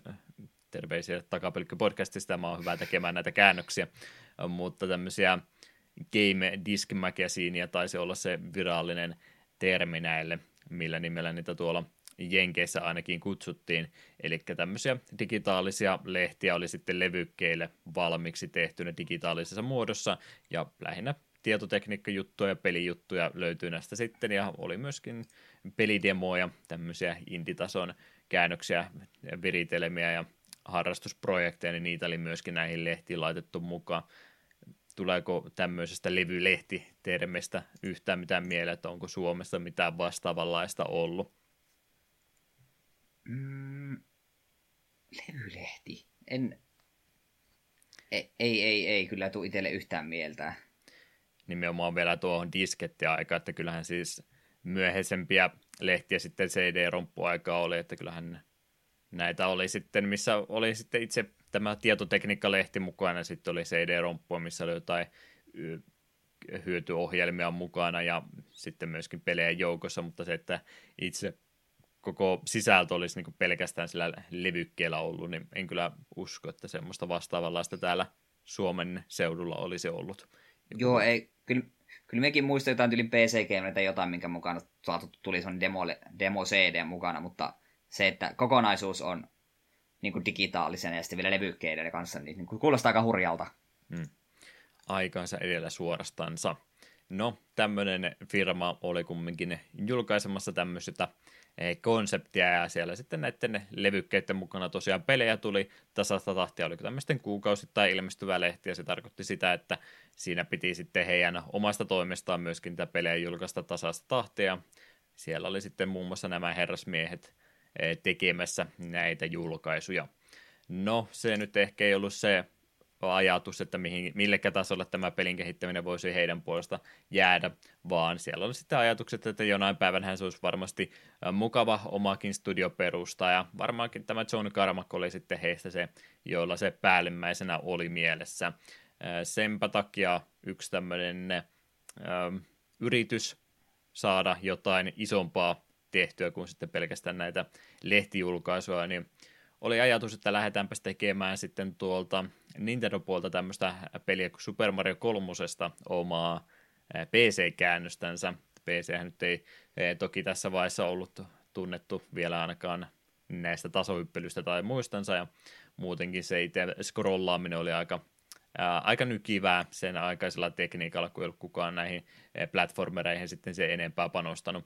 Mutta tämä on tosiaan aika tunnettu tarina nyt ainakin myöhempinä vuosina ollut, että tosiaan tämä John Carmackin ryhmä rupesi sitten tästä Super Mario 3 tekemään tämmöistä esittelydemoa Nintendoa varten, ja sitä he heille esittelevätkin, että katsokaapas, meillä on aika näppärä Mario 3 demo tässä teille, mutta ei se Nintendo sitten kaikesta huolimatta kiinnostunut. Ei ollut heillä mitään suunnitelmia näille PC-markkinoille siirtymistä, vaikka se demo ihan vakuuttavaa olikin, niin se sitten jäi siinä kohtaa hyödyntämättä.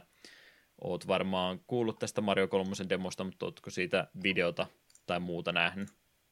En ole videokuvaa sen nähnyt. Muutaman kerran on tosiaan tämä aihe tullut vastaan, ja se on joka kerta silleen, mielenkiintoista, mutta en ole ikinä sitä jaksanut asian eteen enempää tehdä.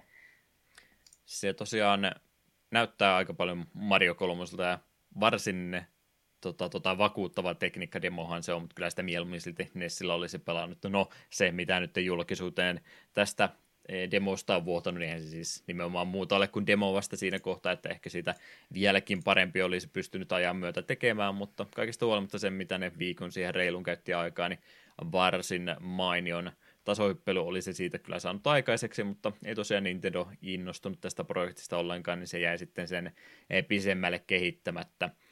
No, siitä huolimatta ei sen tekeminen kumminkaan ihan hukkaan mennyt, vaan siitä sitten jonkin verran pöhinää syntyy tuolla pelin kehittäjä- ja studioiden keskuudessa, jotka tästä projektista kuulivat, ja semmoinen tilaisuus heille siitä sitten saapui tuolta Apogeen suunnalta, että sen perustaja Scott Miller pyysi tätä tiimiä luomaan sitten omia sarjavarjopelejä heidän studiollensa.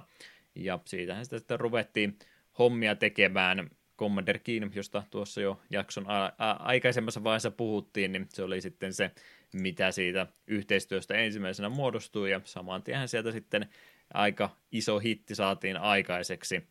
Commander Keenit myi suht reiluja määriä siinä. Siinä oli tosiaan se eka sarjanväriversio, mistä pääsi kaikki pelaamaan, joka oli siis se yleinen jakelutapa tuohon aikaan, niin moni varmastikin Commander Keenia siinä vaiheessa kokeili, ja moni sitten myöskin tykkäsi siitä niin paljon, että halusi myöhempiä jaksoja siitä ihan itsellensä ostaa, niin sitä myötä rahahanat aukesi sitten varsin isollensa saman tien, ja sen tulojen myötä sitten uskalsi tämä tiimi tuolta softdiskiltä lähteä tässä kohtaa kävelemään ja totesivat, että pistetäänpä se oma studio nyt sitten tässä kohtaa vihdoin ja viimein pystyyn. Mitä muuta tuolta ajalta pitää sanoa, niin tosiaan tämä tämmöinen omien projekteja ja muiden tavoittelu, niin sehän tapahtui jos ei nyt täysin pelkästään yrityksen ajalla, niin kumminkin yrityksen koneella ja muilla, että siinä oli varmasti jonkin verran semmoista resurssien viemistä sitten sitä ihan päivätöiltä, ja siinä kohtaa, kun sitten tuo itse softdiski siitä vihdoin viimein sai vihiä, niin siellä sitten todettiin, että okei, ei me nyt ruveta teitä sen enempää tästä painostamaan, syyttämään, mutta aika paljon tässä nyt on aikaa mennyt, että jos te nyt teette kumminkin kunnialla nämä sovitut asiat ensin pois ja sitten vasta sen jälkeen rupeatte noita omia ne tekemään, niin siihen meni ensin vielä pikkasen aikaa, että he jatkoivat tuolla softdiskillä sitten noiden Commander Keenienkin aikaan pelien tekemistä, mutta nämä kun oli sitten sovitut asiat hoidettu pois, niin sen jälkeen pääsi studio ihan omiin projekteihinsa pelkästänsä kiinni. Ja tosiaan tuo id Software siinä sitten nimeksi muodostui, ja siellä oli tämmöinen nimilyhennys aikaisemmasta ideasta. Tämä työryhmä, joka oli muitakin omia projekteja aikaisemmin käyttänyt, niin he oli käyttänyt itsestänsä tämmöistä Ideas from the Deep-nimistä ryhmänimeä, joka sitten myöhemmin lyhennettiin tämmöiseen id-muotoon, eli sieltä se F-kirjain pudotettiin joukosta pois. Se oli vähän niin kuin World Wrestling Federation droppasi sen F:n sieltä pois, ja siitä tuli sitten id-lyhenne pelkästänsä. No, aika paljon hommaahan siinä sitten näiden sovittujenkin asioiden jälkeen studiolla kiertyi. Ensimmäiset vuodet studiolla piti kyllä henkilöstön erittäin kiireisenä, ja noita sarjavarjopelejä tuotettiin siihen aikaan varsin nopeaa tahtia. Samaan aikaan siellä sitten oltiin jo vähän siirretty katseita kumminkin sinne tulevaisuuteen, että jos tehdään nyt jotain muutakin kuin pelkkiä tämmöisiä kaksiulotteisia sarjavarjopelejä, niin hän oli sitten ensimmäisten joukossa kyllä katsomassa eteenpäin, että mitäs tämmöistä 3D-peliä sieltä kolmiulotteisia pelejä pystyttäisiin tulevalla PC-raudalla luomaan, ja sitä myötä sitten idistä tuli semmoinen jonkinlainen tämmöinen ensimmäinen polku ja käynyt studio, eli siellä ruvettiin nimenomaan niiden 3D-pelien kanssa niin olemaan niin kuin ihan sitä kirkkainta kehityksen kärkeä, varsinkin Wolfensteinin 3D heti yksi ensimmäisenä 3D-räiskintöinä pidettyä peliä, ei se nyt oikea 3D-räiskintä ole vielä, mutta sen tuntuneen kumminkin oli kyseessä, niin oli myöskin heti ensimmäisellä yrittämällä niin onnistuvat löytämään hyvän konseptin siitä, ja sen myötä sitten saman tien tuo painopiste siirtyykin oikeastaan näihin ensimmäisen persoonan räiskintöihin. Siellä tulee sitten sitä ensimmäistä Doomia 93 perästä, ja ihan sitten oikeata 3D-räiskintä, eli Kuoki-sarja alkoi sitten jo 95 vuonna, että kaikki näistä pelisarjoista ne oli kyllä ehdottomasti erittäin isoja tapauksia ja nimenomaan kehityksen kärkeä tuolla 90-luvulla. Ja siitähän se oikeastaan tunnetuksi tulikin, että hän oli edelläkävijöitä tuolla 90-luvun aikana näiden kunnianhimoisten peliensä ja pelin kehitystyönsä johdosta. Samaan aikaan hän sitten tätä omia tuotteita, kun siellä kovaa tahtia lanseerasi, niin myöskin pelimoottoriansa lisensoi aika monelle, että on varmastikin näitä Doomin näköisiä pelejä, mitä olette aikanaan pelannut vastaan, niin erittäin todennäköistä, että ne on tällä idin omalla pelimoottorilla sitten pyörinytkin. Enpäs kirjoittanut pelimoottorin nimeä ylös, olisin se ehkä pari vuotta sitten vielä muistanut, mutta nyt on jo asia itseltänikin unohtunut pois. No, aika menestykäs oli 90-luvun id Softwarelle tuossa vaiheessa, mutta ehkä tuo 2000-luku nyt sitten ei enää semmoista samanmoista menestystarinaa ole ollut. Hittipelien määrä ollut huomattavasti vähäisempää siinä vaiheessa, vaikka pelejä on julkaistu kovastikin, niin siitä huolimatta kaikki nyt ei ole ehkä semmoisia arvostelijoiden kulttihittejä ollutkaan kaikesta huolimatta. Ja sieltä nyt tänä päivänä, kun tähän päivään jo siirrytään, niin sieltähän jo kaikki alkuajan tekijät lähtenyt pois. John Carmack oli se viimeinen studion perustaja jäsenistä, joka tuolla 2013 kohdalla hän lähti sitten Oculusta VR:llä tekniikkaa ja muuta toteuttamaan ja kehittämään eteenpäin, niin hän oli se viimeinen henkilö, joka sieltä sitten alkuperäisestä kaartista lähti pois.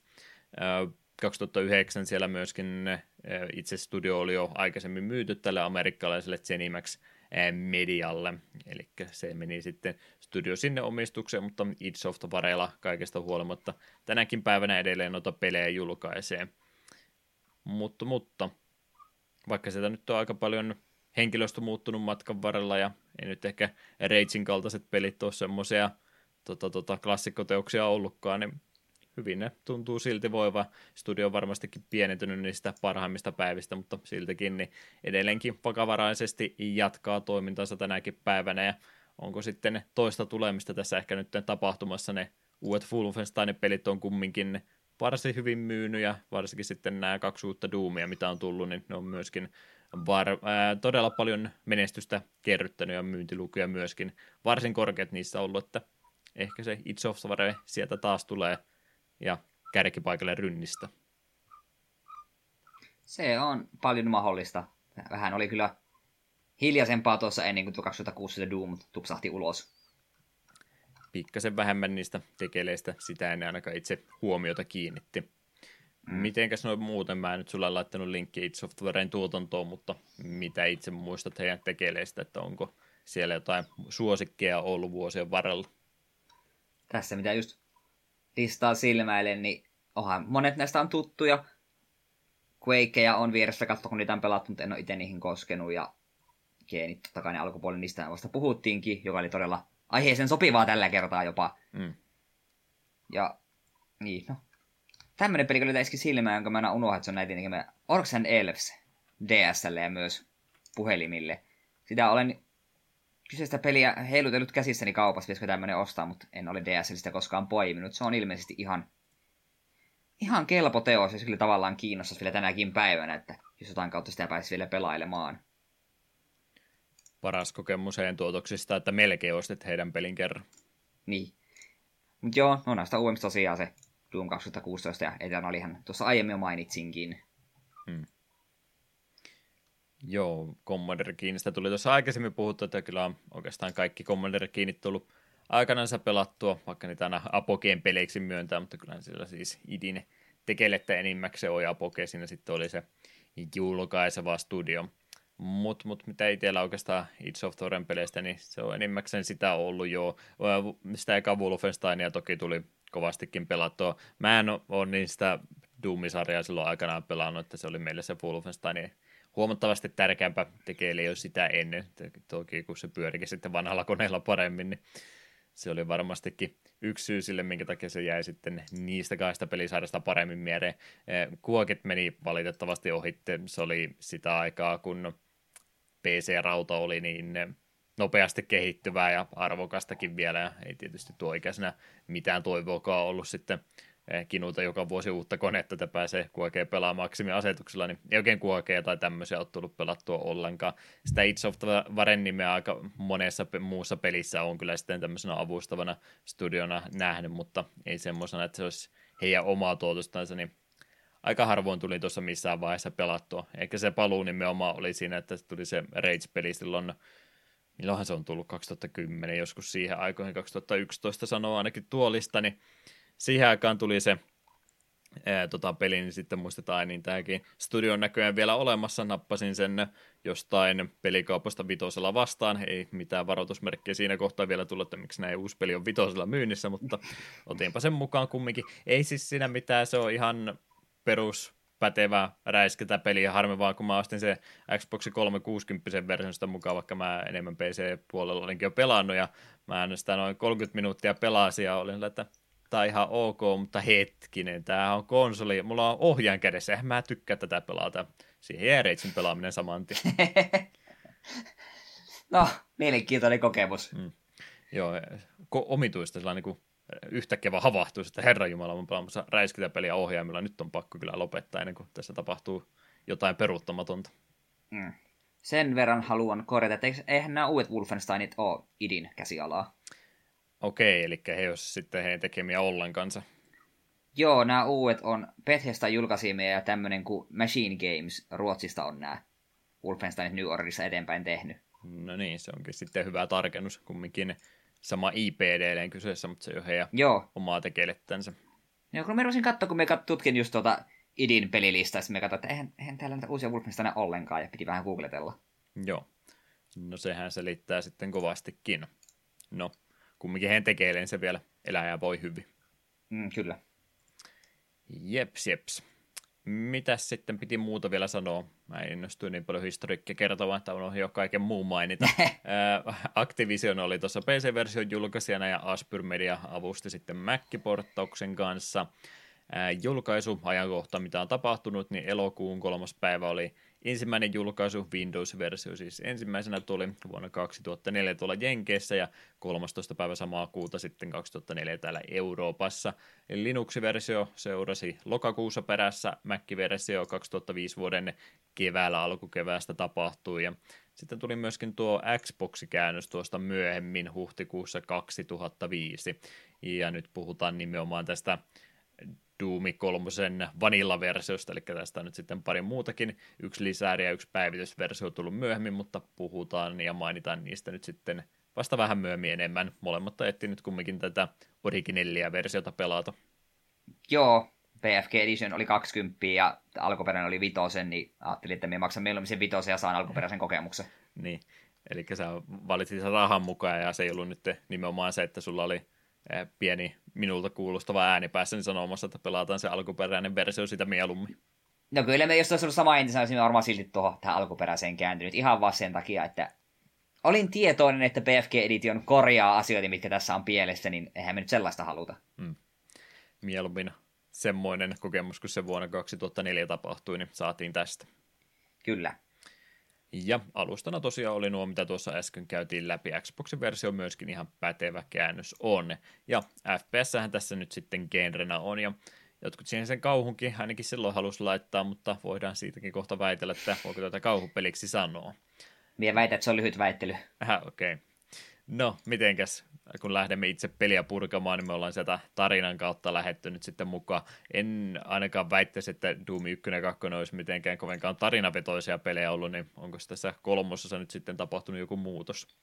Joo, tämähän on itse asiassa rebootti sarjalle, tämä kertoo Doom 1 tarinaa vähän uudelleen, joka sinällään hämmentävät silti, tämä on ihan numerollinen osa. Mut joo. Sijoittuu todellakin tapahtumat vuoteen 2145. Tapahtumapaikkanaan Mars. Union Aerospace Corporation, eli lyhennettynä UAC, on kasvanut suurimmaksi korporaatioksi ja perustanut tutkimuskeskuksen Marsiin. Tutkimuskeskuksessa tutkitaan kaikkia aseteollisuudesta teleportaatioon ja biologiaan. Pelaaja ottaa ohjattavakseen nimettömän Space Marinin, joka on juuri saapunut tutkimuskeskukseen, kun siellä alkaa hommat mennä kirjaimellisesti päin helvettiä ja demonit rupeavat pistämään paikkaa uuteen uskoon. Eikö tämä ole jokaisen Doomin tarina? Niin, ei sitä nyt tarvitse erikoisemmaksi tehdä. Et siinä mielessä jännä, että siitä on tarvinnut Doom 1, no ei nyt sanota missä, että se on Doom 1 rebootti, mutta kun ei se itse konsepti ole oikeastaan siitä yhtään miksikään muuttunut, että rebootista puhuminen, niin vähän erikoista. Joo, me itse vähän kanssa hämmennyt. Mä olin kyllä tietoinen, että tämä menee vähän niin kuin eri timelineilla kuin 1 ja 2, koska 2 vissiin suoraan jatkoo, sehän Hell on Earth, vai mikä se lisänimi siinä onkaan. Mm. Niin mä olin tietoinen, että tämä on niin kuin sillänsä erillinen, mutta me niin kuvittelin, että se on saman universumi, josta vähän eri näkökulmasta tai jotain, mutta ei, tämä on ihan boottaus vaan, ja sitten 2016 Doom, eikö sekin ollut rebootti? Joo. En muista hirveästi, koska ei ketään sen tarina kiinnosti. Ei Doomia pelata tarinan takia. Se melkein kuuluu sen 2016 vuoden versio, että se ei kiinnosta se tarina ollenkaan, se itse tarina. Sepä. Mut joo, kuten tuossa Juha mainitsi, niin nämä alkuperäiset ainakaan ei ole kauhean tarinavetoisia, niin tämä sitten yrittää asiaa silleen se vähän korjata. Sulla on tämmöinen PDA-laite, jolla se skannailet audiologeja ja sähköpostiviestejä ja videonauhoja, niin sieltä pääsee lukemaan aika paljon taustajuttuja ja vähän väliähän sulle ääni päässä kertoo, tai semmoinen radioääni, että hei, menepä nyt sinne, ja toinen ääni, että älä nyt jumalata tänne tulla, että sä et tiedä, mihin sä sekaannut. Yrittää sitä tarinaa sulle vähän kurkusta alas työntää, kiinnosti tai ei. Hmm. Se on aika välttämättä myös tuommoiselle pelille, joka yrittää sitä tarinakerrontaa kumminkin harrastaa. Anteeksi spoilereista, mutta tosiaan se näyttää aika nopeasti. Täällä tukikohdassa asiat rupeaa menemään huomattavasti huonommalle mallille, niin siellä ei oikein niitä henkilöitä, kenen kanssa sitten jutella, että jonkin verran on elossa vielä ihmisiä. Valtaosa on kyllä jo hengiltä sitten siinä vaiheessa, kun itse pelin tapahtumat kunnolla lähtee liikenteeseen, niin semmoista muiden ihmisten kanssa käyntiä tässä on niin rajatusti, että se sitten on pakkokin oikeastaan olla tämmöistä audiologipuolta, minkä kautta sitä tarinaa yritetään laittaa eteenpäin. Jonkin verran tämmöistä videokeskustelua ehkä niiden viimeisten selviytyjen kanssa välillä, että kuuntelen nyt tässä ruudun äärellä hetken aikaa ohjeita tai muuta taustatarinatietoa, tai sitten on ne muutamat ihmiset, jotka vielä elossa, niin heidän kanssa muutama lause ehkä korkeintaan on, mutta sekin on lähinnä semmoista, että en minä sun mukaan lähde, että tuolla olisi tuommoista, mitä pitäisi tehdä, mutta minä en aikaan sinne ole menossa, että pidä hauskaa vaan. Se on se rajoitus, mitenkä tuo peli, dialogi on sitten siinä rajoitettu. Joo, ja peli ei juurikaan rankase, jos siellä vahingossa päädyt tekemään niille kaltoin. Me ensimmäinen tällainen tiedemies, joka ei halunnut mulle pahaa, niin mun reaktiot oli nopeammat kuin mun järki. Siinä kohtaa, kun se nosti kädet, ei, että me en ole yksi näistä kirotuista, niin me olin ampunut sitä jo päähän. Sitten, ei mitään. Peli ei missään kohtaa sanonut, että game over tai mitään, niin me vaan jatkoi. Ei sillä varmaan mitään tärkeää sanottavaa ollut. Seuraavan kohdalla tajusin jättää se henkiin. Mm. Joo, mulla on hyvin samanlainen, mä en tiedä minkä takia me tälle linjalle nyt lähdetään, mutta hyvin samanlainen tapahtuma oli itsellä tuossa alkupäässä. Mä en yrittänyt ketään niistä tappaa, mutta siellä oli, sitten lähetetään sinne vähän alemmaksi niitä kerroksia tutkimaan, että sieltä on vähän levottomuutta ja muuta tapahtunut, että me pitäisi katsoa, että mikä siellä nyt sitten vikana onkaan, niin siinä on yhdessä jossain ennen ilmalukkoa tämmöinen henkilö, joka antaako se jotain varusteita tai muuta, jotain briefingiä se siinä kertoo, hän on sillä varusteessa ja muuta, ja vähän semmoista briefingiä sulle siinä samalla antaa, niin tässä tosiaan ihan jutellaan ihmisten kanssa sillä, että se on se vasenklikki, mikä aiheuttaa riskitekijöitä kovastikin. Sä menet tarpeeksi lähelle ja siihen sitten ilmestyy tämmöinen viesti, että vasenklikki talk-toiminto tulee tämän kautta. Niin ei mulla ollut asetta kädessä, mutta mulla oli taskulamppu kumminkin. Ja mä olin sen verran kaukana, että se ei puhunutkaan, vaan se heilautti sitä taskulamppua. Mä ajattelin, että se saattaa ehkä vähän tehdä vahinkoa, eikä mitään, se räjähti se koko jätti sitä yhdestä taskulampun lyönnistä ja aivot lentää sieltä yhtenä kappaleena pääkopasta ulos, että nyt kävi ikävästi ja mä en ole kyllä tallentanut vielä ollenkaan, niin ajattelin, että mennään nyt vähän eteenpäin pelissä, niin ei kukaan sitä huomauttanut, että aivan varmasti siellä oli kameroita ja muuta katsoa, että se jätkä niin kylmäverisesti vaan murskasi sen taskulampulansa, mutta eipä sitä kukaan sitä huomauttanut, ei vaikuttanut tarina etenemiseen ilmeisesti mitenkään. En missannut true endingiä sen takia. Oikeasti se oli koko pelin pääpahis ja sulla ei ole loppupomaa ollenkaan vastassa. Niin, lopputekstit tulee vaan samaan tien, että ratkaisi tarvoituksen. Hän oli kaiken takana, oli hovimestari syyllinen jälleen kerran. Oi voi. Joo, todellakin. Alkupäässä vähän enemmän vielä ihmisiä tuolla itse Marsin tukikohdassa, mutta tuossa mainittiin, niin asiat rupeaa menemään varsin huonolle jamalle yllättävän nopeasti, niin siellä sitä ihmistä ole sitten oikein kenenkä kanssa sitä aikaa viettää, niin sen takia sitten on varmaan haluttu ja kun on ollut ajatuksessa, että tehdäänpä nyt vähän tarinavetoisempi duumi tällä kertaa, niin jotain kautta se tarina täytyy saada kerrottua, niin se on sitten tehty tällä tavalla, että PDA-laite annetaan sulle, jolla on sitten tuo audiologit, sähköpostit ja nämä laitettu ylös, niin sieltä tulee sekä taustatarina samalla, entä vinkkiä sitten pikkasen, että mitä tässä nyt seuraavaksi kannattaisi tehdä, niin muutama kysymystä itse tästä tämän tyyppisestä tarinankerronnasta. Milloin muistat ekaa kertaa näihin jo kirotuihin ja kliseisiksi haukuttuihin audiologeihin törmänneesi pelien parissa, ja mikä sulla yleensä niiden suhteen fiilis on, että onko nämä nyt kamalaa kuraa vai sietääkö näitä innoissaan käydä läpi ja kuunnellakin? Hetkinen, mikä olisi ollut eka? Oliko ekassa Bioshockissa audiologeja? Aika varmasti oli. Oli siinä jo. Joo, siis minä olin pelannut sen ennen kuin mistä jaksoon käsiteltiin, että olin jo paljon aiemmin sen pelannut. Se on varmaan ensimmäinen sellainen iso, missä mulla tulee mieleen. Mm. Ja se menee kaikissa peleissä samalla tavalla, missä audiologeja on. Alkuun minä niitä kuuntelen, mutta jossain kohtaa mun mielenkiinto vaan katoaa ja mä annan niiden kälättää taustalla ja jatkan itse tutkimista.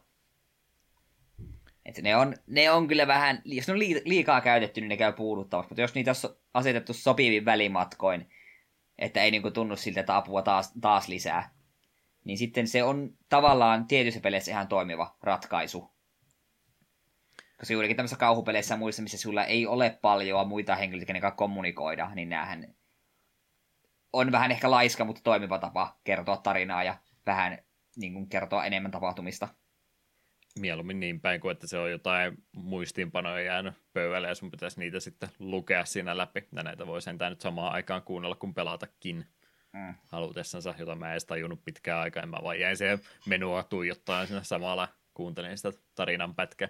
Sainpahan semmoisen hetken tauon siitä aina, kun otti PDA-laitteen käteen, niin siinä yleensä sitten ympärillä ei mitään tapahtunut. Toki se ei sitä pelitilannetta siis pysäytä kokonaan, että jos siellä on joku demonisota sua nuijimassa selkään, niin ei se peli pysähy, kun saatat sen PDA-laitteen käsiin, mutta sä et ainakaan nyt kävele mihinkään uuden event flagin ylitte siinä ja lisää vihollisia ilmestyi, niin yleensä ne saa aika rauhassa sitten niitä käydä läpi, niin vähän semmoista tasoitusta sille toiminnallekin siinä samalla tulee, mikä on niin omituista puhua, kun tää on nyt Doom, ja meillä on noiden rebootin jälkeen aika vahva käsitys siitä, että minkälainen Doom-peli pitäisi olla, niin onhan tää nyt niin iso kontrasti kaikkeen muuhun sitten, mitä oli sitä ennen jo, mikä oli toki siihen aikaan vertailukohtana nyt sitten jälkeenpäinkin, kun todettiin, että ehkä tämä nyt ei ollut se juttu sille Doomille, että tämmöistä tarvitsisi enempää tehdä.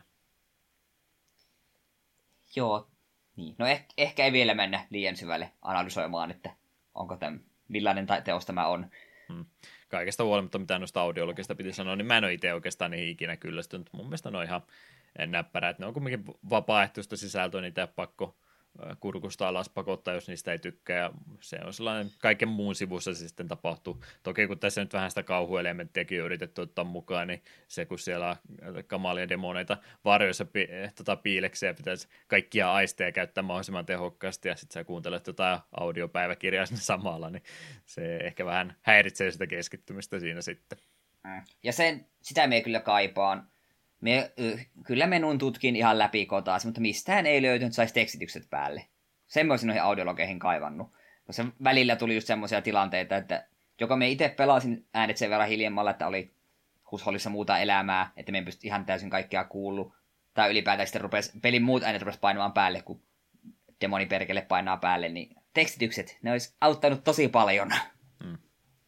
Koska yleensä siinä kävi sille, että jos muuta meni jotain sitä audiologista ohi, että ei hitto, nyt en keskittynyt tarpeeksi, enpäs kuunnellut tarkkaan, mitä sun sanoi, niin sitten se oli, no ihan sama, ei tää loppu merkkaa mulle enää mitään, kun me tipuin jo kärryiltä.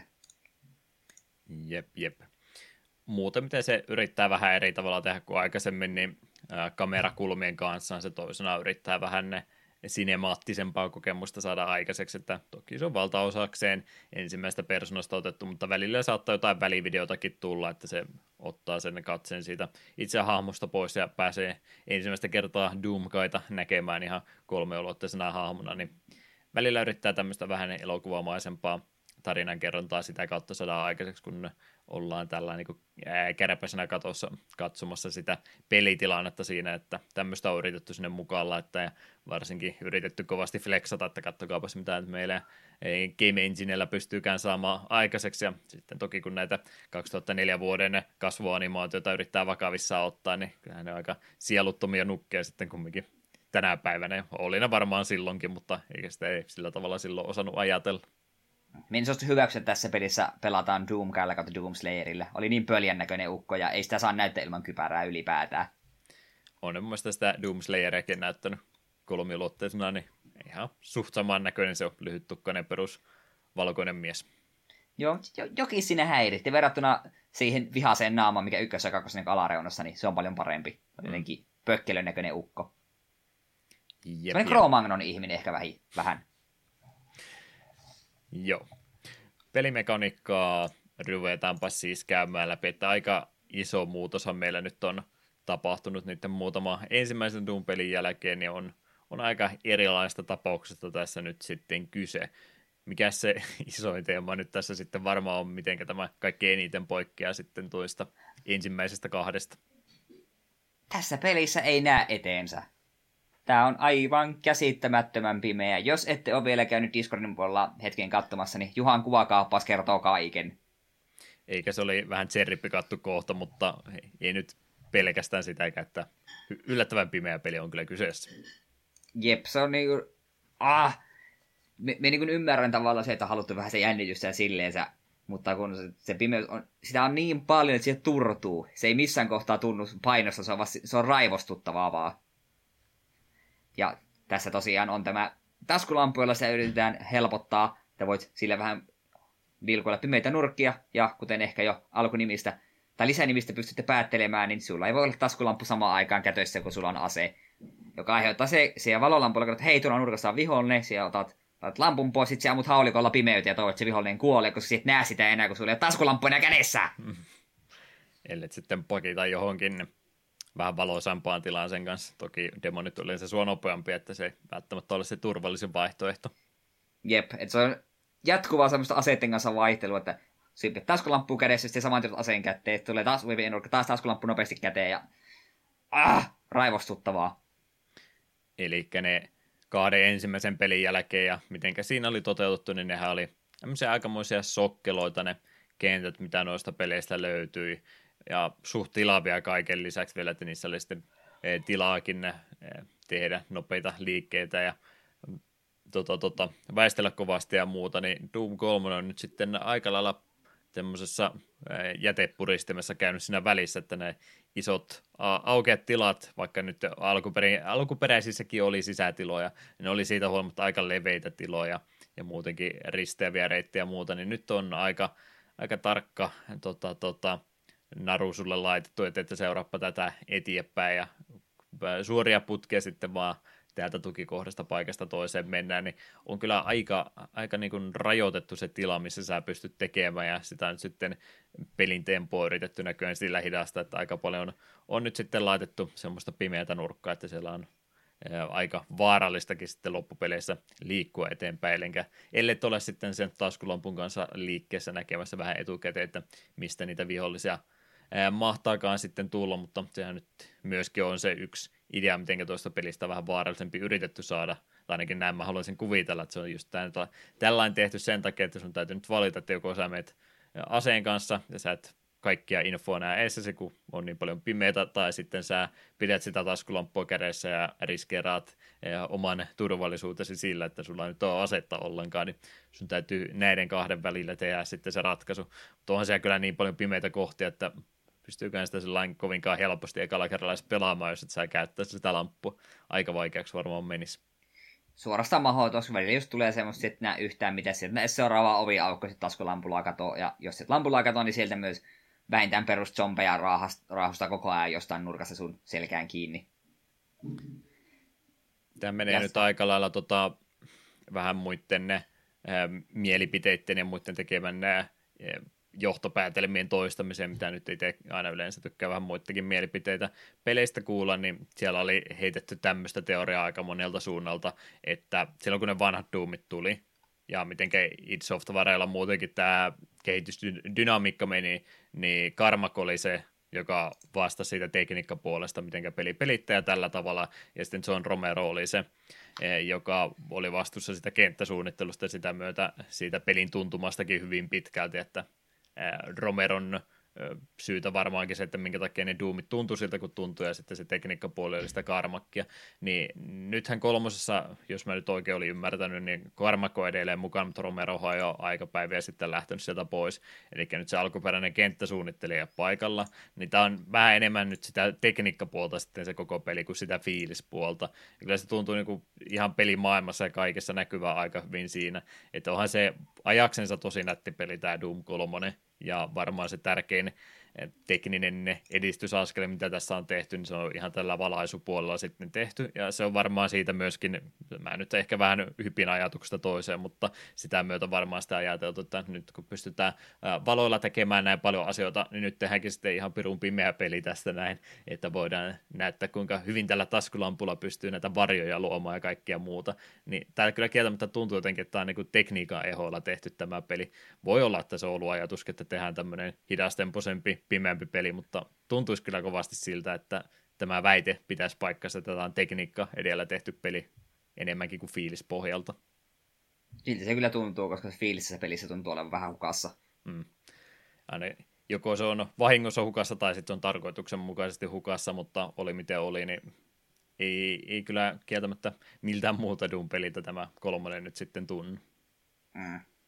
Että tuo tempo sen takia kärsii niin kovasti, kun sä et oikein näe tässä ympärillisesti sitten sitä tilaa, mitä sulla on, niin sä et pysty sitä 90-luvun FPS-pelien tuttua sirklaamista vihollisten ympärillä oikein harrastamaan, koska se käytävän koko ja leveys on sen verran rajallinen, että pelkkien projektiilien väistäminen tuntuu toisenansa aika vaikealta tuossa olevan, niin semmoista aika rauhallista etenemistä tässä täytyy tehdä, ja siinä kohtaa itsellä niin lopullisesti totesi, että tämä ei kyllä niin ole Doom-peli ollenkaan, kun mä huomasin, että mä menen niin suojasta suojaan ja pidän huolta siitä, että aseet on ladattuna jatkuvasti ja kaikki on keräily ja säännöstellyt tarkasti, niin siinä kohtaa niin jo, no kyllä se aikaisemmin huomasi, että tämä on niin erilainen, mutta viimeistään tuossa kohtaa se oli sitten selvää, kun tätä tuli pelattua niin jotain taktista cover shooteria tätä peliä, niin on se aika kauaksi siis siitä alkuperäisestä ideasta jo pudonnut siinä vaiheessa.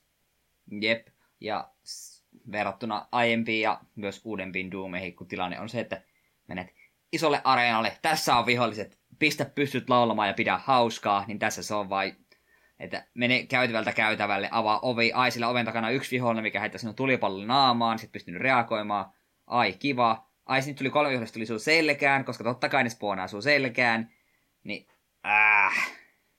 koska se oli nimittäin minulle itselle ehkä vielä isompi ongelma kuin tuo pimeys, on se, että miten paljon tämä peli tykkää pistää vihollisia tulemaan nurkan takaa sun selkään tai spoonaamaan vihollisen selän taakse. Aivan jatkuvasti oli se, että me otan damakea selästä ja sieltä joku perkele on sinne kerännyt hiipimään. Et välillä niin tuntuu, että minun pitää määrättävästi pelissä takaperin tai ainakin vähän väliä kurkkia sinne päin, no tuleeko sieltä joku. Todella raivostuttavaa. Se ei tunnu yhtään Doomilta, se ei tunnu yhtään hyvältä videopeliltä.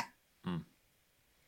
Joo, monesti ne on just antanut semmoisen, että tässä on tämä tilanne ja yritä selviytyä tästä parhaalla mahdollisella tavalla. Ja tässä just, että olet astunut kynnyksen yli, tuohon ilmestyy pentagrammin kuvasta nyt yksi vihollinen ja ehkä selkäpuolta tulee vielä toinen ja sen lisäksi, että pelkästään vaan tyhjästä ilmestyy, niin monesti ne on just, että se on nyt laitettu tuohon kulman taakse aina ja sulla nyt ehkä reaktioaikaa hirveästi ole ja joudut aika hitaasti etenemään, jos yrität siitä turvallisesti selvitä, niin varsin skriptotulta siis tuntuu kyllä, että asiat tapahtuu juuri niin kuin se pelintekijä on halunnutkin tapahtuvat semmoista vapautta ja liikkumista tässä vapaata semmoista, niin ei kyllä pääse harrastamaan, että se on.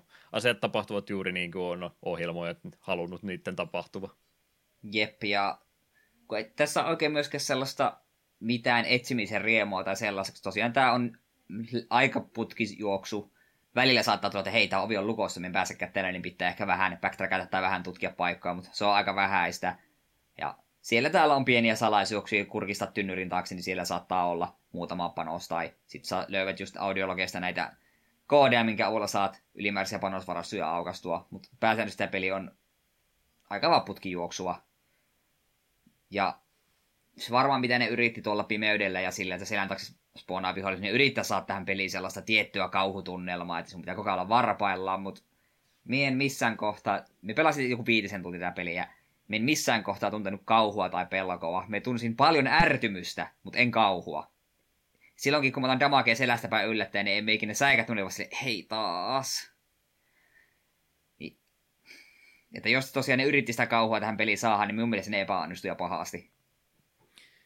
Joo, mä en tiedä, mitä tässä nyt sitten oikeasti on tapahtunut, koska se oli mulla jäänyt päällimmäisenä Doom 3 mieleen, että tämä on aika pelottava pelikin. Kun me pelattiin sitä eikä kerran, niin mä muistan terveisiä, en tiedä kuunteleeko Jussi tätä podcastia, mutta oli kyseinen henkilö, esitteli tätä minun peliä mulle ekaan kerran, ja oli just, että tämä on kyllä tosi kuumottava peli tämä Doom 3, mulle, että joo, tämä kyllä näyttää aika kuumottavalta, ja no kokeile sä, että tuossa ihan pimeä huone, että en mä kyllä sinne uskalla mennä ollenkaan, että tiedän mitä demoneja ja muuta siellä, että tuliko se kauhu sitten loppupeleissä vaan siitä tiedottomuuden tunteesta plus ehkä sitten siitä graafisesta ja muusta ulkoasusta, että nyt on aika realistisen näköinen, että tuliko se sitä realismin tunnusta sitten se kauhu enemmänkin kuin siitä, että se olisi niin kuin kauhupeliksi yritetty tehdä, koska nyt kun tämä peli ei enää ole mikään ihan ok näköinen edelleen, ei mulla ole grafiikkapuolesta mitään valitettavaa, mutta ei tämä nyt mitenkään kauhupeliltä enää tänä päivänä tunne. Mä rupesin ihmettelemään ja kyseenalaistamaan tätä mun vanhaa muistoa tästä pelistä, että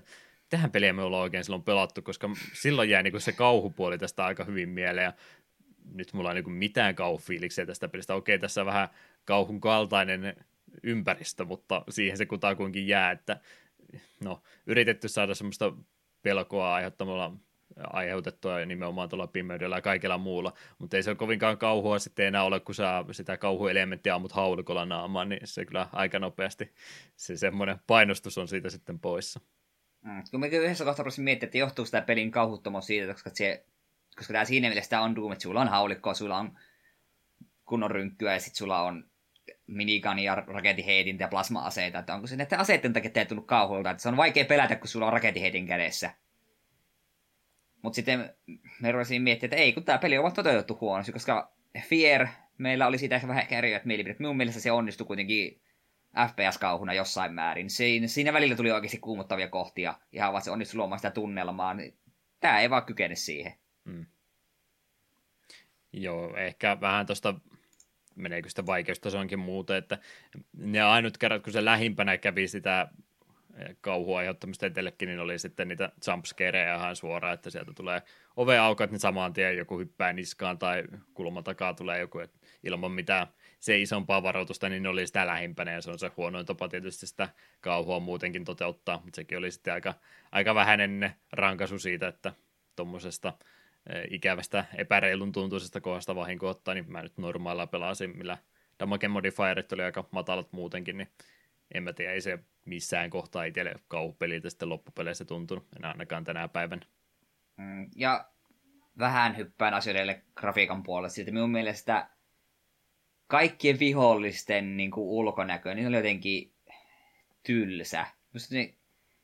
Kyllä mä niin kuin ymmärrän, että niiden ulkonäkö ei voi olla sama, mitä ne oli ykkössä ja kakkosessa. Mutta vaikka ykkössä ja kakkosen viholliset, ne onhan ne semmoista vähän pikselimössöä, mutta ne on kuitenkin silti muista paljon persoonallisempi. Jotenkin tässä kaikki, oli kyseessä Kakoda Demon tai mikä tahansa, niin kaikki jotenkin tosi tylsän näköisiä. Mm. Ne on niin kuin tylsiä versioita Doom-vihollisista, niin ne ei yhtään niin kuin auttanut sitä kauhun puutetta.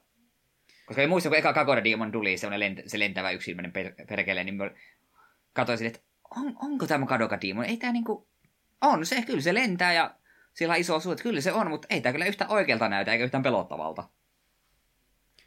Joo, kyllä ne yritti kovastikin modernisoida tuossa sitten ihan pelkästään hahmosuunnittelullaan tuota peliä. Se on varmaan yksi tärkeä syy muutenkin mainita, että minkä takia tästä pelistä tämän näköinen tulee, että kumminkin oli tarkoitus modernisoida koko Doom-sarjaa sille trendeille, mitä siihen aikaan oli menossa. Tämä oli nyt kumminkin 2004, eli tässä kohtaa ei vielä Call of Duty tullut ja painanut kaikesta ohitte, mutta siinä vaiheella oltiin kumminkin menossa. Aika paljon oli sitä toisen maailmansodan ihannointia tuossa vaiheessa. Muutenkin ja Half-Life tietysti siellä oli ykkönen paljon aikaisemmin tehnyt sen oman muutoksensa, sen tarinavetoisuuden, niin se oli varmaan se Half-Life aika tärkeä esikuva tällekin osalle.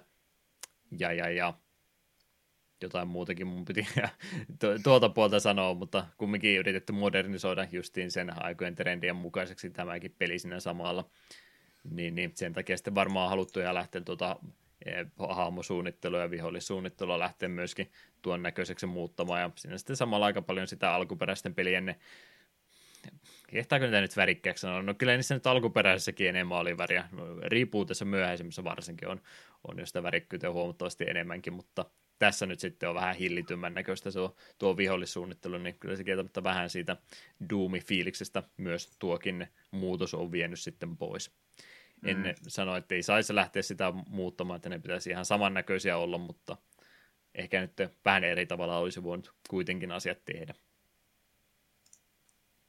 No, mitä sitä nyt vanhasta Doom-fiiliksestä vielä on jäänyt, niin asevalikoima ja niiden käyttötarkoitus, se nyt on aika sama kuin edelleen ennenkin ollut, että asevaihtoehtoja on yllättävän paljon, ja vaikka siellä järjestää voimakkaampia aseita tulee, niin kyllä ne on sellainen, yleensä kun on se tietty vihollistyyppi, niin yleensä tykkäät sitä tiettyä asettakin käyttää, ainakin itsellä tuntuu tosi monesti tällä tavalla käyvän. Ei ainakaan mulla tuosta itse asejutusta tässä pelissä nyt se enempää huomautettavaa ole, että se puoli nyt käytännössä toimii vielä hyvin. Enemmän se on sen kenttäsuunnittelun syytä, että se ei tunnu Doomilta kuin sen, että aseet olisi jotenkin hölmöä tässä. No se, mikä tässä vähän sitä Doom-tunnelmaa taas syö, on se, että sinun pitää ladata aseita. Et voi ampua niin kauan, kunnes panoksen loppu pitää jo 8 ammuksen välein haulikkoa ladata ja niin poispäin. Niin Eli se johti vaan käytännössä siihen, että joka tuli taas jälkeen, se vaan lataisi kaikki aseet. Pieni yksityiskohta loppupeleissä, mutta aika iso vaikutus käytännössä silläkin on, että joutuu aseita lataamaan. Kyllä. Et joo, se on taas realistisempaa ja kauhupelissä ehkä toimivampaa, mutta samaan aikaan, kun tämä peli yrittää kuitenkin olla Doom. No, onneksi se, mitä tuolta vanhoista elementeistä on, niin ne legendaariset punaiset tynnyrit, niin ne on silti vielä olemassa. Maailma menee muuten eteenpäin, mutta kyllä räiskintäpeleissä pitää olla punaisia tynnyreitä, jotka räjähtää. Kyllä. Ne on siellä jo olemassa. Muutenhan sitä aika lailla omien neuvoisia taitojesi varassa, mutta siellä on niitä semmoisia sentripottejakin. Halusin niistä huomata, että semmoistakin sinne on joukko yritetty laittaa. Ne vie kyllä, jos mitään painostavuutta pelissä on yrittänyt olla aikaisemmin, niin aina kun tulee niitä se segmenttejä, missä tuommoisia käveleviä, hämähäkin näköisiä jalalla liikkuvia konekivääriturretteja on, niin ne kyllä on äärimmäisen vahvoja, että ne hoitaa kyllä kaiken sun puolesta. Seurat vaan perässä, niin hyviä asioita tapahtuu.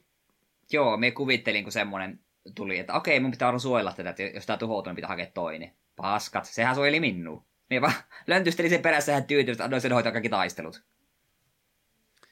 Jep. Muutenkin tosiaan, vaikka tässä puhuttiin, että modernisointia ja muuta tapahtui, niin tämä oli kumminkin juuri ennen noita Call of Duty ja näiden modernien armeijaräiskintöjen tulemista, niin oli vielä sitten sitä vanhaa elementtiä kovastikin mukana, että ihan medkittejä tästä edelleenkin löytyy, ettei mitenkään heltitä automaattisesti takaisin tulee ja muuta, ja olin tästä se erikseen laittanut tosiaan, etukin sitä jo puhunut, että näitä pieniä sivukäytäviä ja muita tämmöisiä piilotettuja aseita, panoksia ja asekaappeja ja muita oli koodin taakse laitettu lukkoon, mitä oli, niin mitä näin ylipäätänsä, oliko ikinä semmoista tilannetta, että nyt meinaa suosikkiaseesta, niin panokset loppua ja pitäisi vähän tarkemmin tutkia ympäristöä vai oliko sillä ihan reilusti normaalilla pelaamisella tuli jo kaikkea tämmöistä kulutusta varaa vasta, ettei sen takia tarvinnut stressata? Vähän vaihtelua. Välillä tuli semmoisia pidempiä pätkiä, että okei, nyt alkaa panokset olla vähän lopullisia. Ei ole hirveän paljon, ei nämä zombiviholliset droppaile ammuksia, niin tässähän pitää vähän jopa miettiä, miten me panoksieni käytän. Sen me kyllä myönnän, että aina kun tuli asekaappi vastaan, niin mulla oli ihan puhelimella lista auki, että niiden koodista en minä jaksanut mitään audiologia kuunnella niin paljon ja niin tarkkaan. Se oli se, minkä mä todella paljon aivotoiminnastani omistin aina, kun näkin niitä asekaappia, niin kaikki audiologit, mitä tuli, kuuntelin ihan vaan, en sen takia, että mua kiinnostaa se tarina, vaan sen takia, että sanoiko se asekaapin koodin siellä pätkällä aikana, ja kaikki sähköpostit sillä en lukenut, mutta selailin läpi, että onko siellä mitään numeroita, niin mä nappaan ne nyt siitä sitten pois. Ne oli minusta ne asekaapit ihan hauskaa semmoista sivuaktiviteettia tuossa pelissä kyllä, ja sä menit pilaamaan se itseltäsi. Ois antanut niihin audiologeihin tekstitykset, minä sanon siitä jo aiemmin. Kyllä. Niistä uudistetuista ulkoasuista ja kaikesta muistakin puhuttiin tuossa jo aikaisemmin enemmän. Yksi asia, mikä vähän semmoista sopan sekoittamista tässä aiheuttaa, tutut demonit vähän erinäköisenä on, mutta saman nimisiä ja samalla tavalla käyttäytyviä siinä on sitten joukossa, mutta se mitä tähän nyt oli sitten yritetty lisätä, niin pistetään nyt zombitkin tähän peliin vielä kaiken lisäksi mukaan, eli demonit on tietysti ne, jotka helvetistä tulee, mutta nyt on yritetty sitten zombejakin saada Doomiin mukaan, ja ne on pelkästään näitä ihmisolentoja, ihmishahmoja, jotka siis oli täällä töissä ensin, ja sitten kun tämä ikävät asiat lähtivät liikenteeseen, niin melkeinpä kaikki niistä zombeiksi kääntyi samaan tien, niin mun mielestä nämä zombit on, melkein sanoisin, että ne on ihan turhia tässä pelissä. No se ihan hyvä semmoinen ensimmäisen 15 minuutin semmoinen maalitauluharjoitus, että no nyt sulla on pistooli, niin ammuppa näitä, mutta mitä ne pelin puolivälissäkin on isoja vihollisia, jotka syö haulikon luoteja aamiaispuurona ja sitten tulee välillä jotain zombeja, mitkä kävelee hitaasti, niin ne oli jotenkin vähän ristiriidassa, että on koko mun Doom-viholliskaartin joukossa. Joo, ainut hyvä puoli niissä oli, että niillä oli tuliasiat, niillä saattoi saada ammuksia, kun ne tappoi, mutta nekin oli vähän hyvin raivostuttavia, koska se, jos imppi heittää sinua tulipallolla, niin jos et ole ihan ahtaalla käytännössä, pystyt suht helposti sen väistämään tai ainakin houkuttelemaan se heittämään sen tulipallon semmoiseen kohtaan, että se on helppo väistää.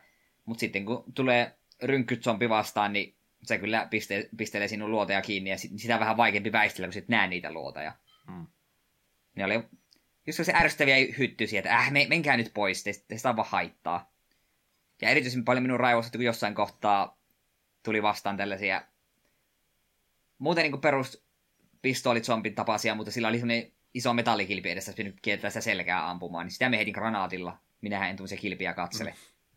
No joo, kieltämättä nyt kun otit toi puheeksi, mä en edes ajatellutkaan zombeja, mutta joo, totta kai on zombeja myöskin nämä aseistetut vartijat, mitä siellä on joukossa, niin okei, kyllähän ne nyt siinä mielessä sitten joukkoon sopii. Se oli vähän semmoista hölmöä fiilistä se tulitaistelu tässä pelissä, että Doomia yleensä ajattelin, että mä pystyn liikkeellä kaiken väistää, mutta nimenomaan se sitten, vaikka se on niin pientä kutittelua, mitä ne pystyy sillä rynnäkkökivääritulituksia tekemään, niin siltikin kun sä otat sitä vahinkoa, niin mulle tulee joka kerta, vaikka armorista lähtisi yksi palanenkin pois, niin silti tulee fiilis, että mä oon tehnyt nyt jotain väärin tässä näin, eihän minun pitäisi Doomissa ottaa vahinkoille, mä teen jotain väärin.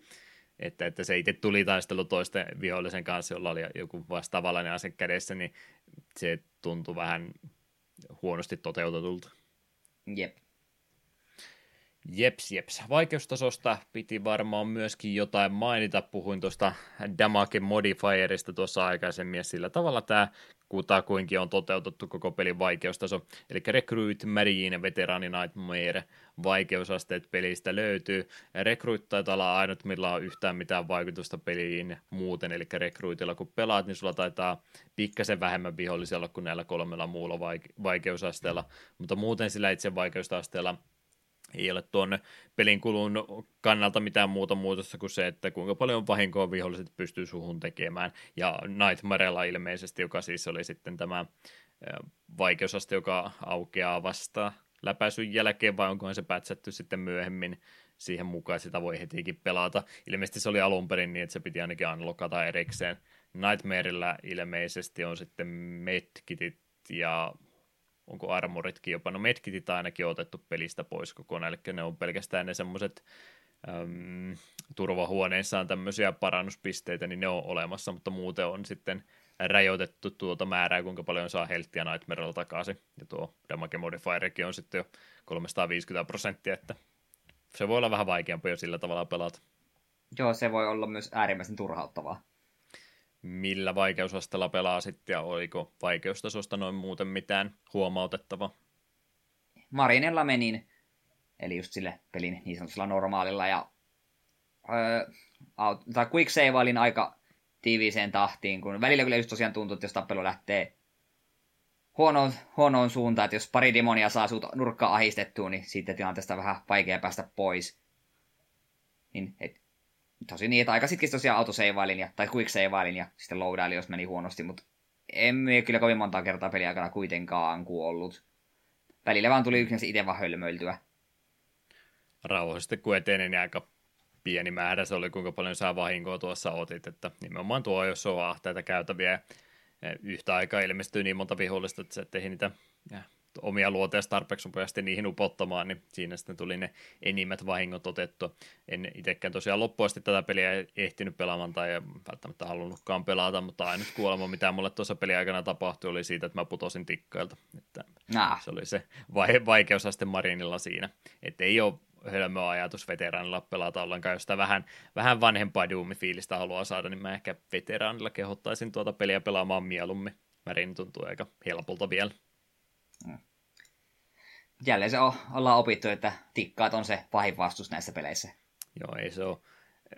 Edelleen tänäkin päivänä tikkaat pelottaa mua joka pelissä, ja vaikka ne on ratkaistu ongelma jo pitkä aikaa sitten, niin nämä arvet on niin syvällä, että kyllä ne on tämä aikaisista ja aikaisemmista peleistä ne arvet aikanaan tullut. Niin, eli jos joskus päädyt tekemään YouTubeen sellaisia top 10-listoja, niin sitten siellä on pelottavimmat asiat, niin sitten siellä on Half-Life 1, tikkaat 1. Top 10 huonoimmat tikkaat peleissä.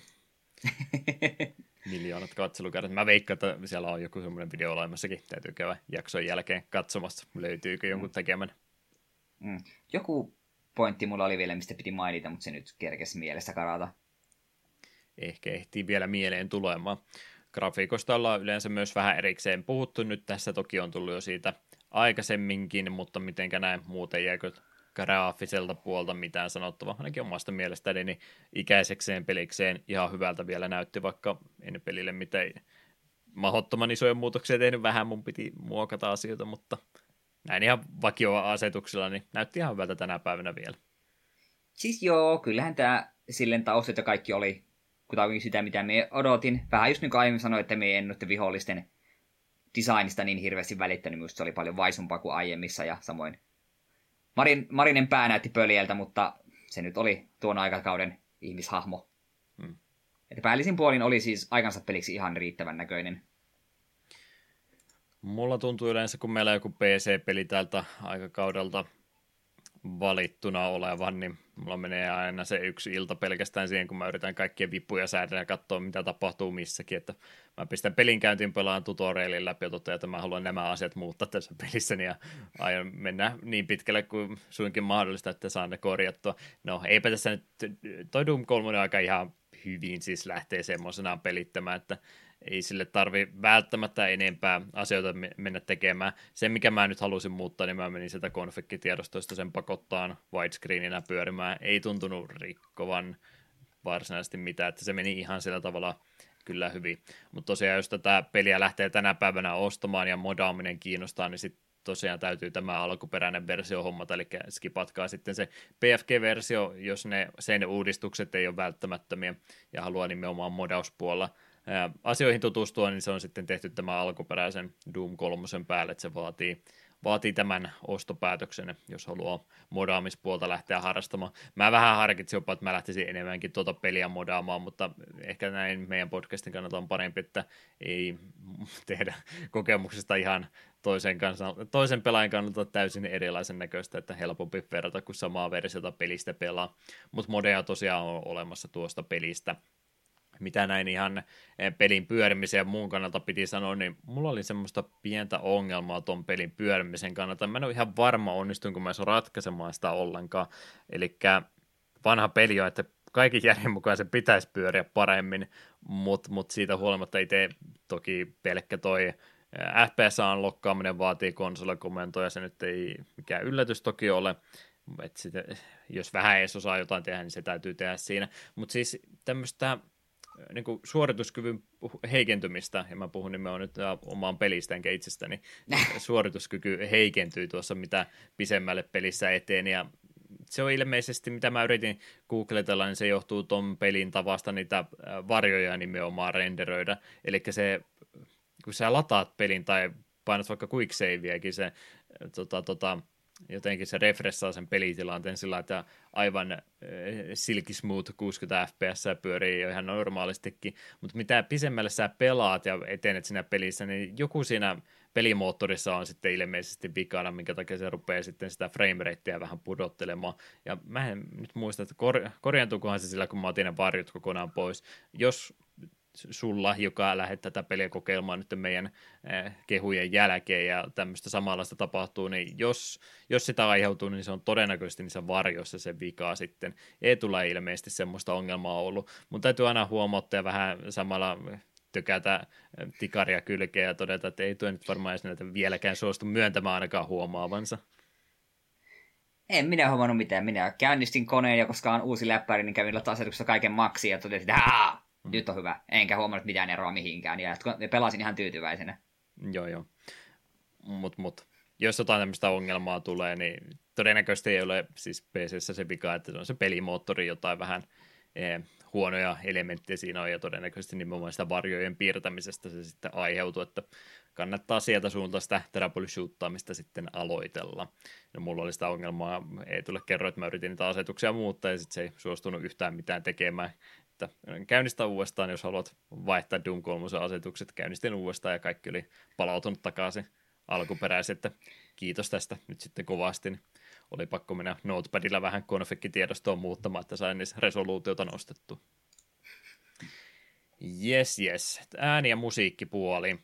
Itse musiikkia tässä pelissähän nyt ei ole kovasti ollenkaan. Tarkoitus ehkä oli, että tästä löytyisi sitä musiikkia vähän enemmänkin, mutta suunnitelmat sitten joko muuttui aikaisin tai muuttui myöhemmin. Yksi suosittu tarina, mitä tästä pelistä aina kaikki puhuu, on se, että tuo Nine Inch Nailsin piti olla tässä pelin soundtrackin tekemisessä mukana aika isollakin tavalla, eli tuo nokkamies Trent Reznor oli tähän ainakin alustavasti sovittu, että hän olisi nyt tekemässä oikein kunnolla musiikkia tätä peliä varten ja äänisuunnittelua siinä myöskin sitten samalla, mutta loppupeleissä hän ei sitten kovinkaan vahvalla panoksella tässä ollut ollenkaan mukana. En tiedä, oliko sitten kumman piikkiin menee enemmän itse artistin vai itse studion, että tätä ei tapahtunut. Tässä nyt oli kumminkin kaksi ongelmaa. Trent Reznor on rockistara ja eihän hän nyt voi kuukausitolkulla olla jotain doomia musiikkia tekemässä, niin ehkä oli vähän sitä vikaa, että hän ei nyt ehkä rockitähtenä tajunnut, kuinka paljon aikaa pelin kehittämiseen menee, niin hän ei pystynyt sitten omistautumaan tämän tekemiselle niin paljon kuin ehkä paperilla kuulosti hyvältä. Ja toki sitten myöskin, että jos hän olisi ollut siinä kunnolla mukana, niin eihän id Softwarella ole tämmöistä bändiä varaa palkata heidän studiolla vaan pyörimään, niin kuin että saadaan peli ulos. Niin kävi sitten loppupeleissä niin, että ei ollutkaan tätä Nine Nailsin musiikkia nyt ihan mahdottomasti. Ilmeisesti tämä pääteema, mikä tässä nyt sitten on, niin oli tämä entinen rumpali, joka heillä oli Chris Frena, niin hän oli se, joka oli tämän päätuunarin tätä peliä varten säveltänyt, mutta muuten Nine Nailsin osuus tämän pelin musiikkipuoleen niin jäi sitten kutakuinkin siihen, että ei saatu heidän musiikista nyt sen enempää nautettua. Mutta ei tosiaan siis ole semmoista räskästä metallimusiikkia, mitä näissä myöhemmissä rebooteissa totuttiin, että pikkusen musiikkielementtiä käytetään näin muuten, mutta en mä sano, että tämä äänipuoli tässä pelissä olisi huono, päinvastoin. Tämä on itse asiassa aika hyvin mun mielestä toteutettu tämä pelin äänipuoli, että semmoista ambientti tietysti, mitä siellä on taustameluun, niin sitä löytyy, mutta ihan siis pelkästään se, että sä pystyt aika hyvin jo pelkällä noilla äänivinkkeillä tunnistamaan, että mistä suunnalta viholliset tulee, että tämä tila-ääni toimii mun mielestä tässä pelissä tosi hyvin, ja sitten kaikki laitteiden, koneiden, mitä siellä käytävien varrella liikkuu, ja viholliset äänet ja kaikki muu, niin vaikka itse musiikkia ei ole kovasti, niin mun mielestä toi äänisuunnittelu kyllä ansaitsee kehut tässä pelissä. No siis joo, kyllä se tämän pelin kanssa toimi. Oli se, täytyy myöntää, että olin vähän alkuun pettynyt, koska alkuperäisen Doomin soundtrack on mainio, remakeen soundtrackit on kanssa todella mainioita, niin eihän tää silleen, jos tämän pistää vertailuun, kuuntelee peräkkäin tätä ja muiden Doomin soundtrackia, niin kyllähän tää vähän niin kuin pistää esille sellaisena mustana lampaana. Mutta sitten jos sen pistää tämän pelin omaan maailmaan, niin äänimaailma oli ihan passeli. Sopii siihen tekijälle se, että jos ei olisi modannut rippanteeriä soimaan loopina koko ajan, niin olisi ehkä vähän ristiriidassa ollut sitten pelikokemuksen kanssa. Se voi olla, että se ei oikein pimeiden nurkkien tutkimisen taskulampuun soveltunut. Jeps. Mitäs muuta meillä itse pelistä vielä on sanottamaa? Olin muutaman asian laittanut tänne ylös.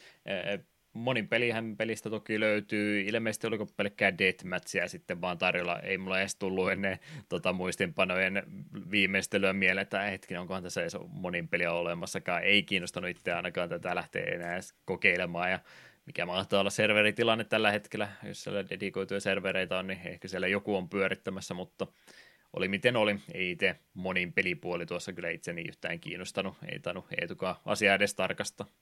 Juhu, ei voisi vähempää kiinnostaa. Ihan yksin pelinä olen Doomit aina mieltänyt, vaikka niissä monin pelitila olisikin, niin siitä huolimatta ei kyllä se enempää kiinnosta.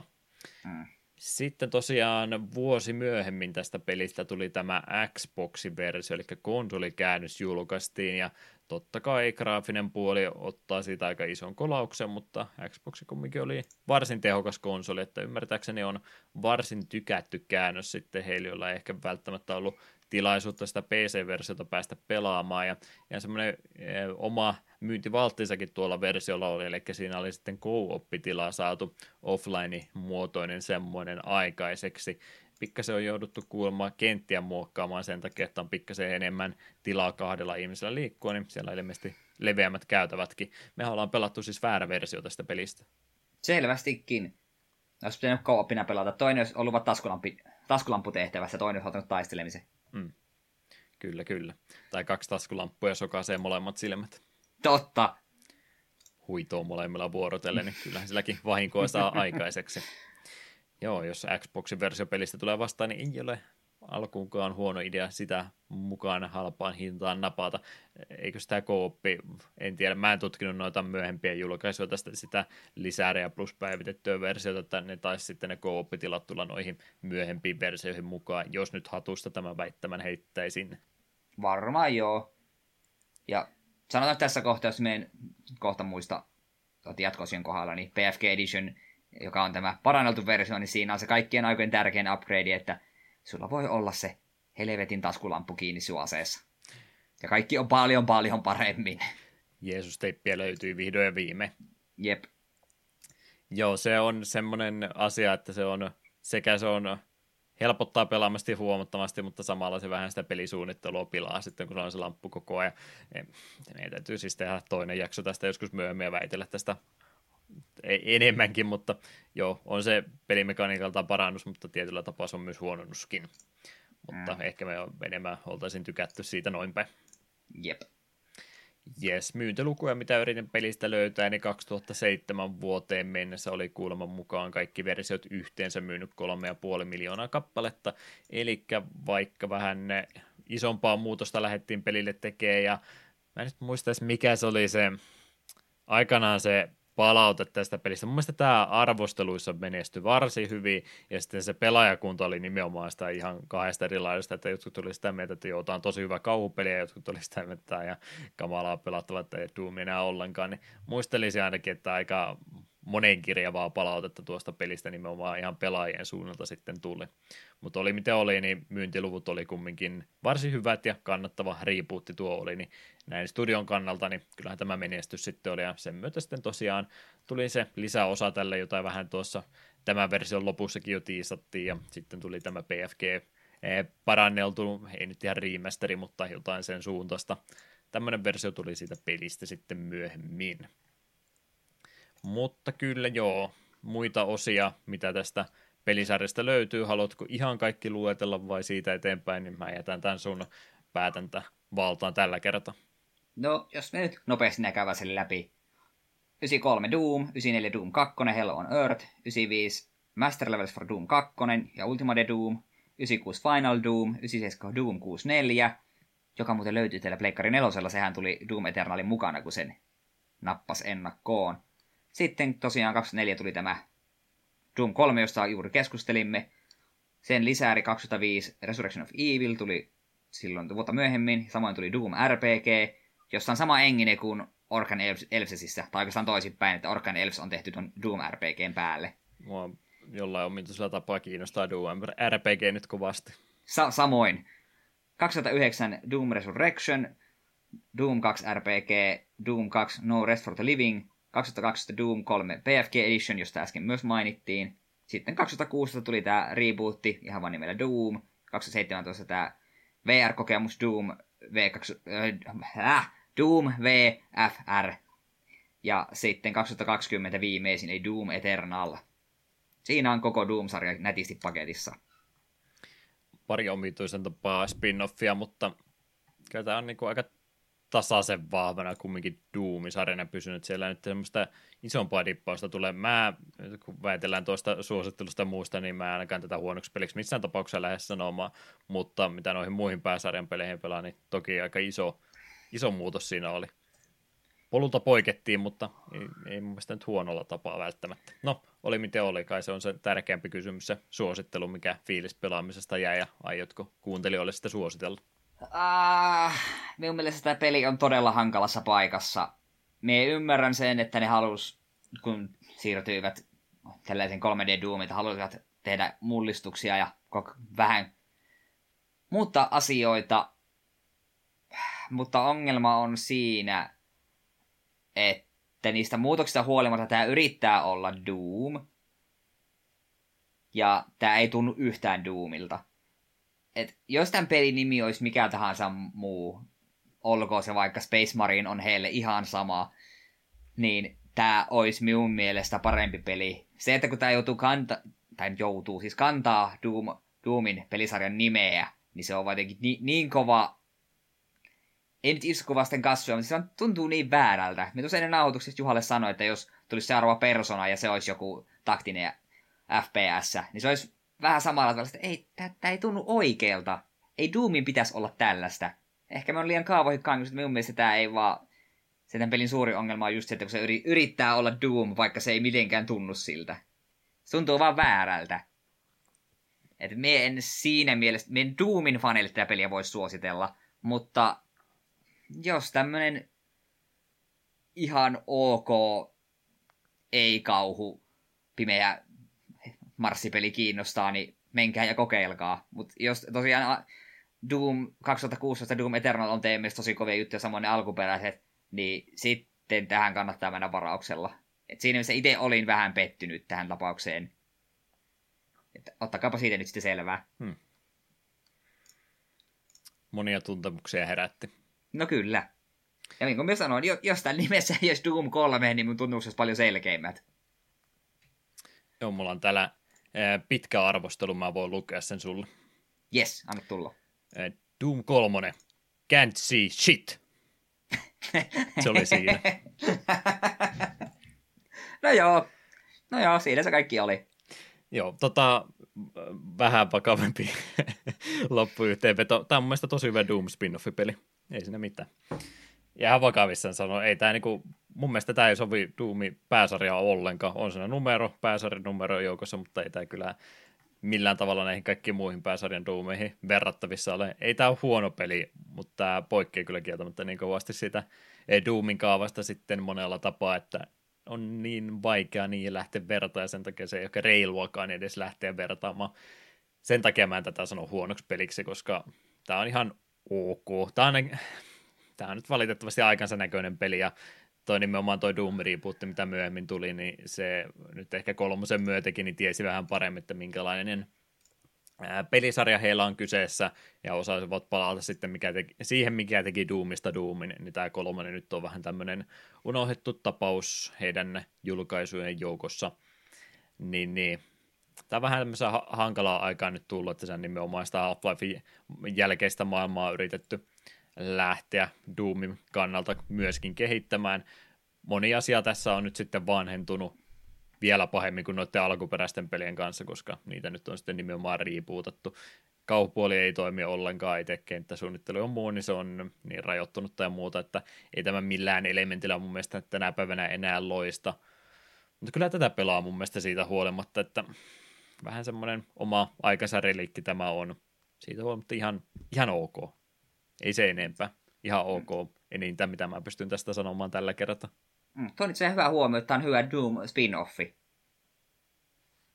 Samaan maailmaan sijoittuu, mutta pelittää yllättävän eri tavalla.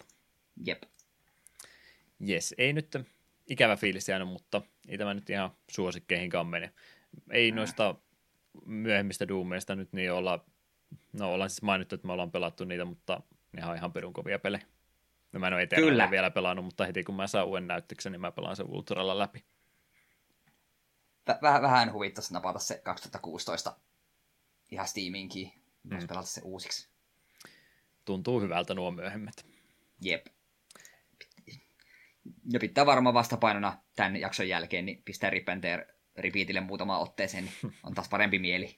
Sitten lähtee taas. Jep. No niin. Pieni musiikkibreikki tähän kohtaan vielä. Eiköhän ruveta sitten jaksoa pikkuhiljaa päättelemään.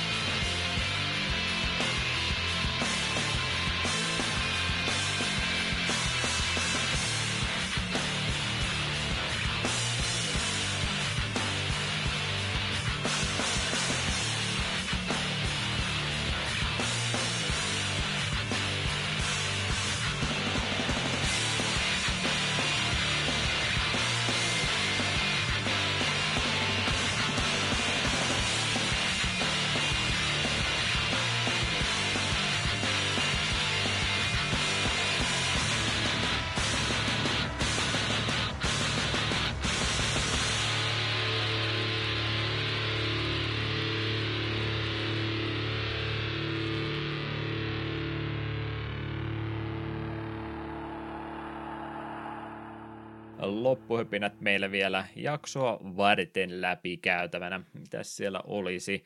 Tulevaa jaksoa suunniteltu syksyllä, herranjestas. Nämä menee syksyn puolelle oikeasti. Joo, seuraavan kerran meillä on käsittelyssä ensimmäinen Pleikkari 2 peli, mitä me käsitellään. The Warrior. Ei ole. Fantavisioni on pelattu. Ai helvetti, mä olin unohtanut sen. Niin hyvä vaikutuksen teki. Kiitos, sä palaat mun mieleen taas. Olisin pärjännyt ilmankin. Mut joo, 1.9. ensimmäinen mahdollisesti hyvä peli, mitä me käsitellään Pleikkari 2. The Warriors. Tämä oli Veken toive, ja tämä perustui elokuvaan, mikä pitäisi Netflixistä löytyä, niin pitääpä sekin vilkaista ennen tuota jaksoa. Ja siitä tänään vielä Pleikkari 4-versio, eli ei ihan oikeasti Pleikkari 2-peli, mutta melkein kumminkin. Joo, ei. Monta kertaa on Pleikkari 2, eli tuota käsistäni tuotakin koteloa pidellyt, mutta ei ikinä tullut hankittua. Tänään itse asiassa laitoin just se vähän ennen nauhoitukseni, niin pistin Pleikkari 4:lle niin tuon lataukseen, niin pitää katsoa, jos tänään jo kerkes vähän testailla. Enimmäkseen kumminkin pitäisi olla sama kuin alkuperäinen, mutta vähän graafisesti päivitetty versio, niin sallittakoon nyt, että pelataan PS4-peli. Sehän on vanhaa teknologiaa kohta sekin jo. Sepä. Mutta sitten 15.9. River City Ransom, 29.9. Moon, Remix RPG Adventure ja uusin lisäys 13.10. Alkaa vuosi jo lähestyä pahasti loppuun siinä kohtaa. UFO Enemy Unknown, joka tunnetaan myös nimellä XCOM UFO Defense, eli ihka ensimmäinen XCOM. Sellainen varovaisesti olen vihannut ja tullut, että vähän katsoo tuota syksyä, että ei liikaa isoja pelejä ole, jos toivon villisääri sattuu tulemaan, niin minä iskin sinne JRPG, iski XCOMin siihen perään, että toivottavasti menee lisääri sinne lokakuun loppupuolelle. No, jos ei kerran tarvitse pelata, niin minä vaan luen sen Kuorikosken kirjan niin kuin ääneen nauhalle, ja se on siinä. Mm. Tässä kohtaa likainen mainos, menkää ja ostakaa se kirja, äärimmäisen hyvä teos. ASMR-hän tuo olisi, kun ei tullut Kuorikosken kirja alusta loppuun. Miten tekijäoikeusjutut sanoo? Kai sen, että täytyy jotkut luvat olla, että sä voit tehdä audiokirjan kirjoitetusta kirjasta. Et mä en tiedä, jos mie se... Varmaan voi ihan muuten vaan sitä ruveta tekemään tosta vaan. Entä jos mie sovellan ja väännän sinne Savoa vähän väliin? Niin sit se on selvästikin sinun originelliversiosi. Kyllä, kyllä. Vai onko se sitten pilkkaa, siitä en tiedä. Se vähän riippuu kuulijasta. Jep. Semmoista jännää olisi siellä siis syys-lokakuun aikana tulossa. Mutta hetki siihen vielä aikaa. Otetaan kesästä vielä viimeiset irti ja sitten ruvetaan synkistelemään vasta syyskuun puolella. Jep. Takapelkky.com oli osoite, joka oli ensimmäisenä vuonna käytössä. Tämä on pohja kirjoitettu vuonna 2017. Mä en vieläkään korjannut tuota.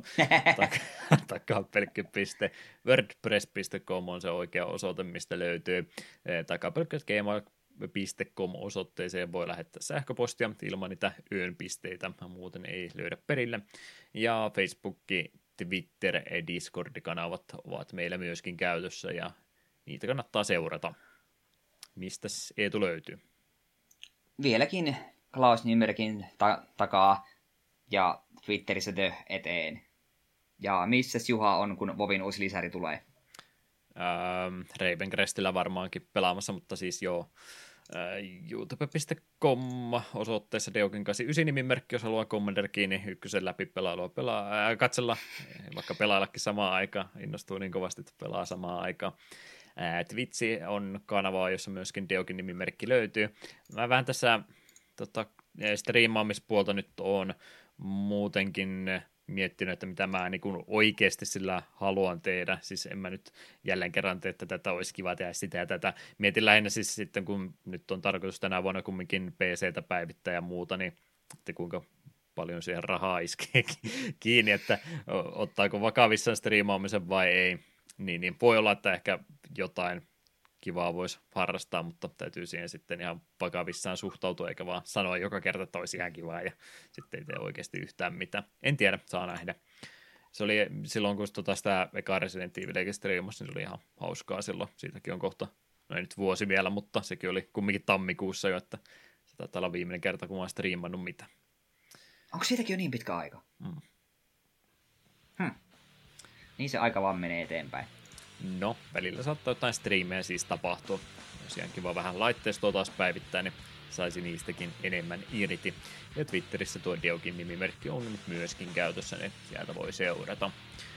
Tuo tosiaan Discordin kautta varmaan paremmin kiinni saa, jos nyt jotain henkilökohtaista on, mutta ei muuta kuin sinne takapölkyn kanavalle pistää julkista kysymystä, niin sieltä kyllä kiinni saa. Jes, eiköhän siinä jakso rupea sitten paketissa olemaan. Kiitokset jälleen kerran kuuntelusta. Onko Eetulla helvetinmoisia saatesanoja tähän loppuun? Toivottavasti ei ole liikaa lapsikuuntelijoita ollut, jotka on meidän helvettisanan käytöstä nyt pahoittaneet mieleensä ja suutahtaneet. Oletan, että jos Doom 3 kuuntelee podcasteja, niin ikäkin on tarpeeksi. Toivottavasti ainakin. Ei mulla tällä kertaa mitään erityistä. Menkää ja kuunnelkaa Doomien soundtrackeja.